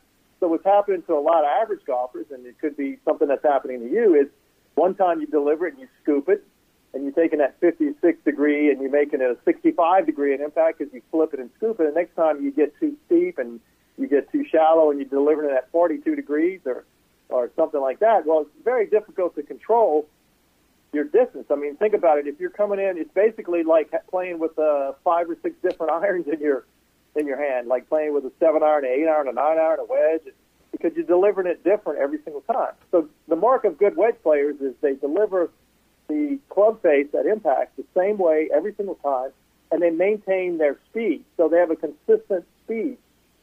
For instance, myself, I know with my 58 degree wedge, if I swing my lead arm parallel to the ground on my backswing, then my, my normal speed through the shot, I'm going to hit it 50 yards. And uh, it's kind of, kind of think of it as a pendulum on a clock and I know if I go three quarters of the way back, I'm going to hit it 75 yards. Uh, you know, everybody's a little bit different, but my speed, even though in reality it's probably not exactly the same, I try to feel like my speed is maintained and stays the same. And the big killer, and I guarantee you, you're probably guilty of this, is decelerating. And people tend to decelerate on the short of the shot. So that little shot around the green, they actually take a long backswing and then they slow down on the downswing as they decel and then they scoop it. That sound familiar? Oh, that's that sounds eerily familiar. it sounds like, and and the next part you're going to tell me, and after that shot, Raymond, you typically curse at your wedge, and, and yes, yes, yes, I do, yes, I do, Thomas, and, and then I curse at myself for being a big dummy because it it, it, it happens all the time.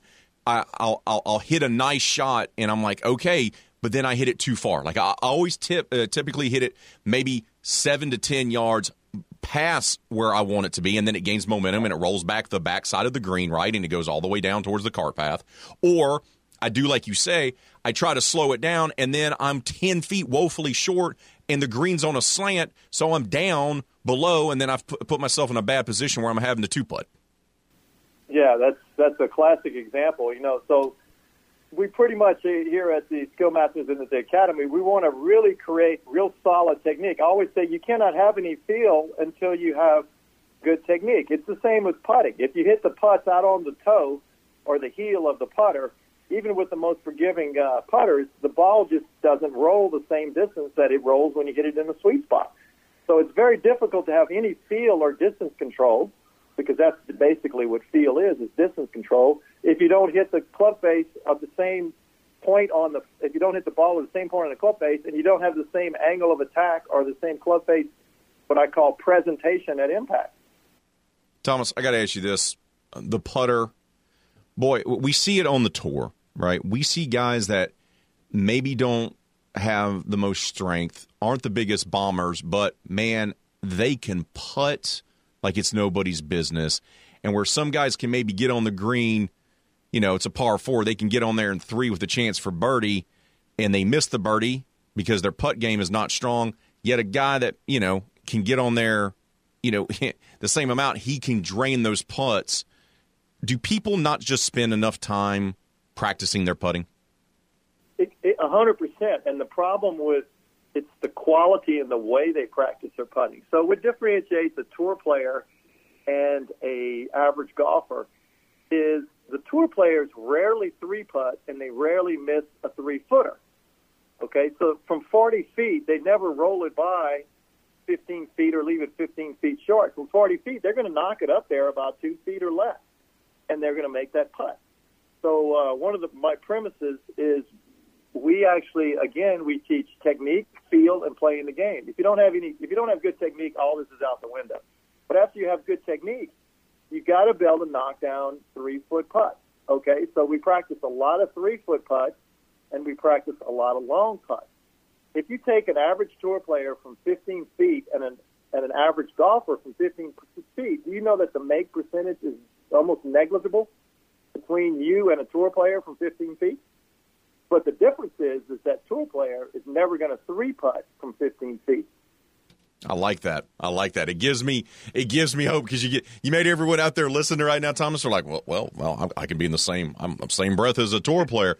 But the difference is, is that we think we do it enough, right? We think we go out there and we, we get set up with our with our fellas and we go out there on the putting green and we hit about 30 or 40 balls and we think that's enough for a round of golf when it's in reality not nearly enough because we haven't putted a ball in 3 weeks. So how could 40 putts on the putting green actually be enough? It's just not. And and and it gets worse because think of this and I see even good players and, and even tour players, they don't practice putting properly. A lot of them do. Most of the tour players do nowadays. But if you when you walk out to the course and say you get there early and you have plenty of time to practice your putting, well, the first thing I guarantee you do is you, you go from 10 or 15 feet and you start putting from 10 to 15 feet expecting to make it. Well, again, statistically, you're not going to make the tour player is not going to make any more putts from 15 feet than you are and it gets worse than that. Even on the most pristine greens, like say Augusta National, which has perfect putting surfaces, there's still imperfections. So you can actually catch a footprint, you can catch a spike mark, you can catch whatever. Grain is a little bit one way or the other. And, you know, you go out and you sit and you putt 10, 15 foot putts. Oh, I'm ready to go to the golf course. Well, you actually have done nothing. You've only worked maybe on feel. You haven't really worked on technique and you haven't worked on playing the game. The reality is, is the first thing you should do when you get to the golf course, to the putting green, is go and putt. Putts less than three feet. And build your confidence, work on your stroke, get those three footers, and then go to long putts, 25 foot or more, and try to get them close. I don't even practice 15 foot putts. I rarely hit a 15 foot putt. I'm always practicing short putts and long putts. I want to be better at short putting and better at long putting than, than, than the other guy. And I know if I can do that, I'm going to make my share of 15 foot putts by accident.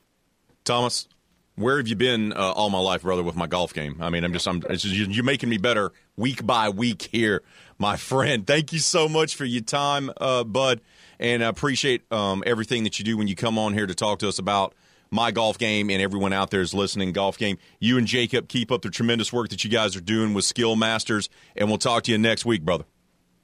Thank you, man. We're going to turn your game around. It's coming. Appreciate that, man. Thank you. All right. Bye bye. This is RP3 and Company on the game. 1037 Lafayette and 1041 Lake Charles, Southwest Louisiana's sports station. Your home for the LSU Tigers and Houston Astros. RP3 is the epitome of a high roller, constantly making large bets. But by doing that, the minimum bet is a dollar for a win, a dollar for a place, a dollar for a show. So it's essentially a $3 bet. That netted me a cool $6.70. What? Okay, so he's not a risk taker. He's your best bet for sports talk. 19. Hit me. 20. Hit me. 21. Hit me. 22. Go!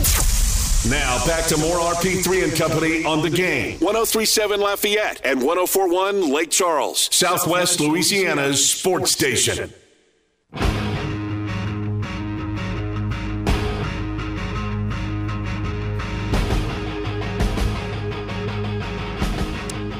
Uh, the McNeese softball team has had a strong start to the season. They began the season, preseason, as, uh, mind you, ranked as one of the top 40 teams in the country after coming off a great season where they won the Southland Conference tournament and won a couple of games in the Evanston Regional. Well, they're 8 and 3 to start this season and they've already notched not one but two wins over top 25 opponents, defeating number 22 ranked North Texas on Sunday four to two, and then following that up with a three-two win over number 12 ranked Washington. They're gearing up for the Cowgirl Classic number two this weekend as they'll take on Stephen F. Austin twice and Ole Miss twice. Joining us now is the man in charge of the Cowgirls. James Landreneau joins us. Coach, good morning to you, brother. How are you? Uh, Good morning. I'm doing great. I appreciate you guys having me this morning. Well, appreciate you making the time, Coach. All right, so I know it's early, and you're still trying to find out some things about your team, right, during this this period. But you've already notched some impressive wins. So, what's your perspective, your take, so to speak, on your team's start to the year? Yeah, you you know, the biggest thing right now is to make sure we're not getting content. We're still trying to find ways to get better and grow every week. You know, still trying to figure out a couple things within our lineup and get some consistency from the offensive side. So, uh, it's a long season. You know, we, we talk about the marathon all the time. Not to get too excited if you if you win the first couple miles. Uh, it, it really matters when you put what kind of position you put yourself in for later in the season and make sure that you're ready. You know, for postseason and try to make a run at the end. So that that that's kind of our mindset right now. Is you know we had a played some really good games. I was proud for our team the way they handled those situations. I think they're very mature. Again, in a North Texas game and followed up after a long bus ride with uh, playing Washington. But you know, can we have that consistency day in and day out? That that's our focus right now. And and that you know kind of leads me to that point. You know, you have the great win over North Texas. They followed up the next day with the win over Washington. But then on Fat Tuesday, you guys drop a tough one to South Alabama, three to nothing. You know, how difficult is it early in the season when you're playing kind of a weird schedule where you're playing on days you typically wouldn't play on during conference play? Uh, how much of a challenge is it to have the team be consistent that way? Yeah, you know what what it comes down to is uh, I think that's what separates great teams, you know, from from from good teams is the ability to stay focused throughout those process and to be able to, to adapt to change. And you know, may, maybe a little a little out the norm, but you know, what our message to our players is, you know, when you can get down the down the road, and get into conference play, or you get into a regional atmosphere or conference tournament, things don't always go as planned, and you have to be able to adapt and and handle those situations. So, you know, I, I look, we want to tip our hat. I thought South Alabama came in and played a great game. They scored three on the first, and, uh, and we we didn't have any answer. Likey kid was was excellent for them. Uh, but we have to make adjustments and we have to be able to play through those situations a little bit better than we have. So hopefully it's something we learn from and makes us better down the stretch. And um and, and I hope you know the biggest thing is can we grow from those kind of games. what does it mean to for you to have guided this program to the point now where not only you're you know considered one of the top 40 programs in the country but you're to the point now where you're getting top 15 ranked teams out of the Pac-12 to come to your place. You're getting Ole Miss a perennial regional super regional team to come to your place for a couple of games. You know what does that mean to see the program uh, kind of ascend to where it's at right now? Yeah, it, it's exciting. You know, when, when we first started out here, you know, if you want, you just we're on the road so darn much, and, and so to be able to bring those kind of teams into our facility and, and to our community for our fan base to get to watch live, not on TV, I think is tremendous just for our area. You know, and we're fortunate. You know, we've been very blessed that we have been able to play a strong schedule and be able to get good home games for our fan base, and I think that's why you know, you keep seeing our fan base growing is because they actually get to watch us play against good quality teams week in and week out. And, you know, for us as, as a program, just to be able to play in those kind of situations uh, is what you live for, right? It, every competitor wants to match up against the best, against the best there is, and see how you stand up against it. And uh, so we're excited about it. We're excited about the momentum of the program, the excitement. Our community has just done a great job of getting behind us and supporting us. And we just want to keep this thing going and moving forward. You know, the biggest thing is for us not to get content and to make sure we're still trying to grow our program. You know, Coach, when I look at your schedule, obviously you got Ole Miss twice this coming weekend, and then Grambling next week for your midweek game, and then you go over to the Longhorn Invitational, face uh, UL, Princeton, Texas, and then you have a three-game set against ULM, and then you play Houston, and that's all before conference play. Uh, look, you, you want to win more games than you lose. That's always the goal here. But wh- when you play a, a, a schedule with uh, with a lot of quality opponents on it, what's the what's the main goal for you as the skipper to have that type of non-conference schedule before you begin conference play? Yeah, it, you know, for us, it, it's how do our kids handle getting up? Because because when you schedule that way, there's no days off. You, you can't take a, a day off mentally. And so, you know, our, our message to our players is when you get to a conference tournament, you have to be sharp. You have to be sharp for every single game. So if you haven't done it all year long, it's hard to ask your kids to all of a sudden have to do it. And if you get into a regional play, you know, it's the same thing. Is after a big win, there's another team waiting to play, and you got to get yourself up mentally to do it. And I, I, think that's where a lot of teams fall short is being able to mentally play good on a consistent basis. And you know, it, you know, you look at SEC teams, and that's what they have to do every weekend is play at a high level. So I, I feel for our team, it's very important that, that we play those kind of. First of all, you get exposed in areas that you're weak, so it gives you some areas to get better. But the biggest thing is, is mentally. How can I be sharp every single day? I think that's a learned behavior. Coach, I got a minute, but it's uh, before we have to hit the break. But I want to want to give you the microphone here uh, for for folks that maybe haven't seen your young women go out there and play what what would you tell them to get them to come out to play to see you guys come out and, and play maybe this weekend? I, I, tell you what, if you want to watch young, you want to watch passionate, grateful kids compete. Uh, I think that's what our team does well. They love to compete. They love to play fast. They're exciting brand.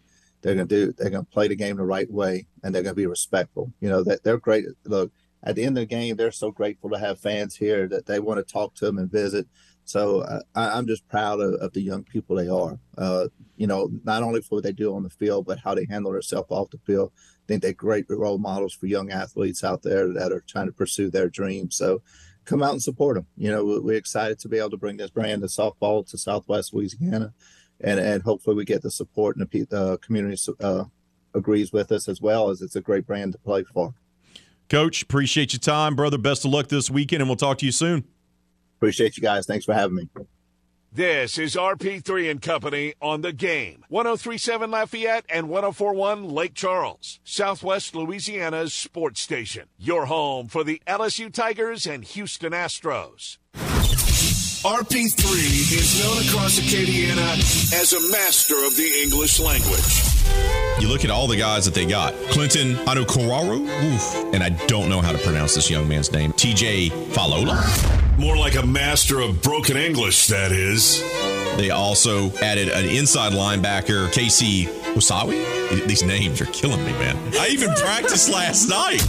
Me fail English? That's impossible. Now back to that silky smooth delivery of RP3 and Company on the game. 1037 Lafayette and 1041 Lake Charles, Southwest Louisiana's sports station.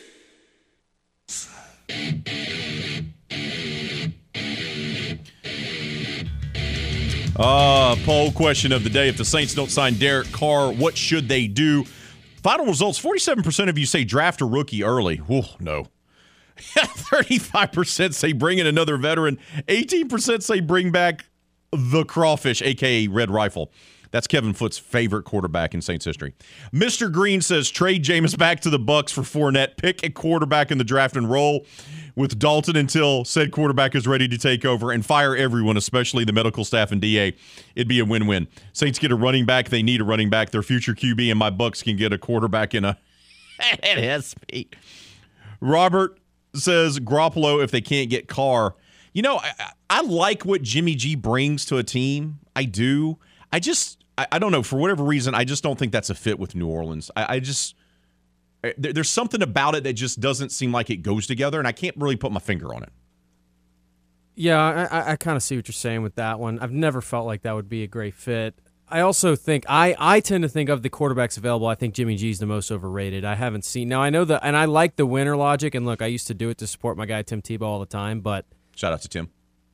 But I don't. I haven't seen Jimmy G do it outside of Shanahan's offense, and that gives me pause. But I did want to say about the rookie conversation like what you brought up about Mahomes and those guys, that is the model that I think is the truest way and, and the most successful way is to bring in a guy and let him wait and let him be patient. For long term success, yes. So I am okay with them taking a quarterback, especially in that second round or with their other picks. But in under no circumstances do I want that guy to have to start right away. Like if you want to take Hooker, fine. Again, I have concerns about him being 25 years old and coming off a major injury. Oh, yes. But if you take Hooker, I would like if you take Hooker, that's fine. If you bring in Derek Carr, even like that's fine. Now, if you bring in Derek Carr, you probably need to use your draft capital up in that spot to try to compete now. There you go. Teams like Kansas City and those teams, when they did that, they had the ability, they had good rosters already. They were luxury picks. They were luxury picks, There and it is. specifically the Mahomes one. Now, some of the others, like Jalen Hurts, that was just great foresight. Like they took him in the second round. I mean, they, they did it in a great spot, and he was the best out. player available, and they couldn't pass it up. And right? but again, like let's not pretend like Jalen Hurts didn't have huge question marks even coming into the season. It worked Absolutely. out. It doesn't always work out, but you have to take those picks without the pressure of you have to go win us games right away. That doesn't. Very few times, yeah. When it's when it's the clear cut number one guy like Burrow and Andrew Luck, maybe it works. It doesn't always work out. Like those that. guys are few and far between. Payton, Luck, Burrow. I mean, th- those guys are few and far between. They just are. Uh, uh, T. Wirt says, "Please no more," and he shared a GIF of a red rocket. Who that forever says if they don't get him, they may as well fire the entire coaching staff. Now it's clear they've put all their eggs in the Derek Carr shaped basket. Scott on Twitter says, I'm not sure why a free agent veteran quarterback would want to come to the Saints. Lifelong fan, but we have an OC who forgot how to football, a running back who's about to be in prison, and a wide receiver who got his money and decided not to play anymore, but blame everyone else. Eh, you know, there it is. Thanks to all who voted on the poll question of the day. Thanks to all who left their comments. We appreciate you making us part of your morning. Thanks to Les East, Skill Masters, and James Landreneau for stopping by as our guest. For the producer, Dawson Iserlow, I'm RP3. We'll do it all again tomorrow, 6 to 9. But until then, be safe out there. Be kind to one another. Kevin Foot and Footnotes is up next, right here on the game.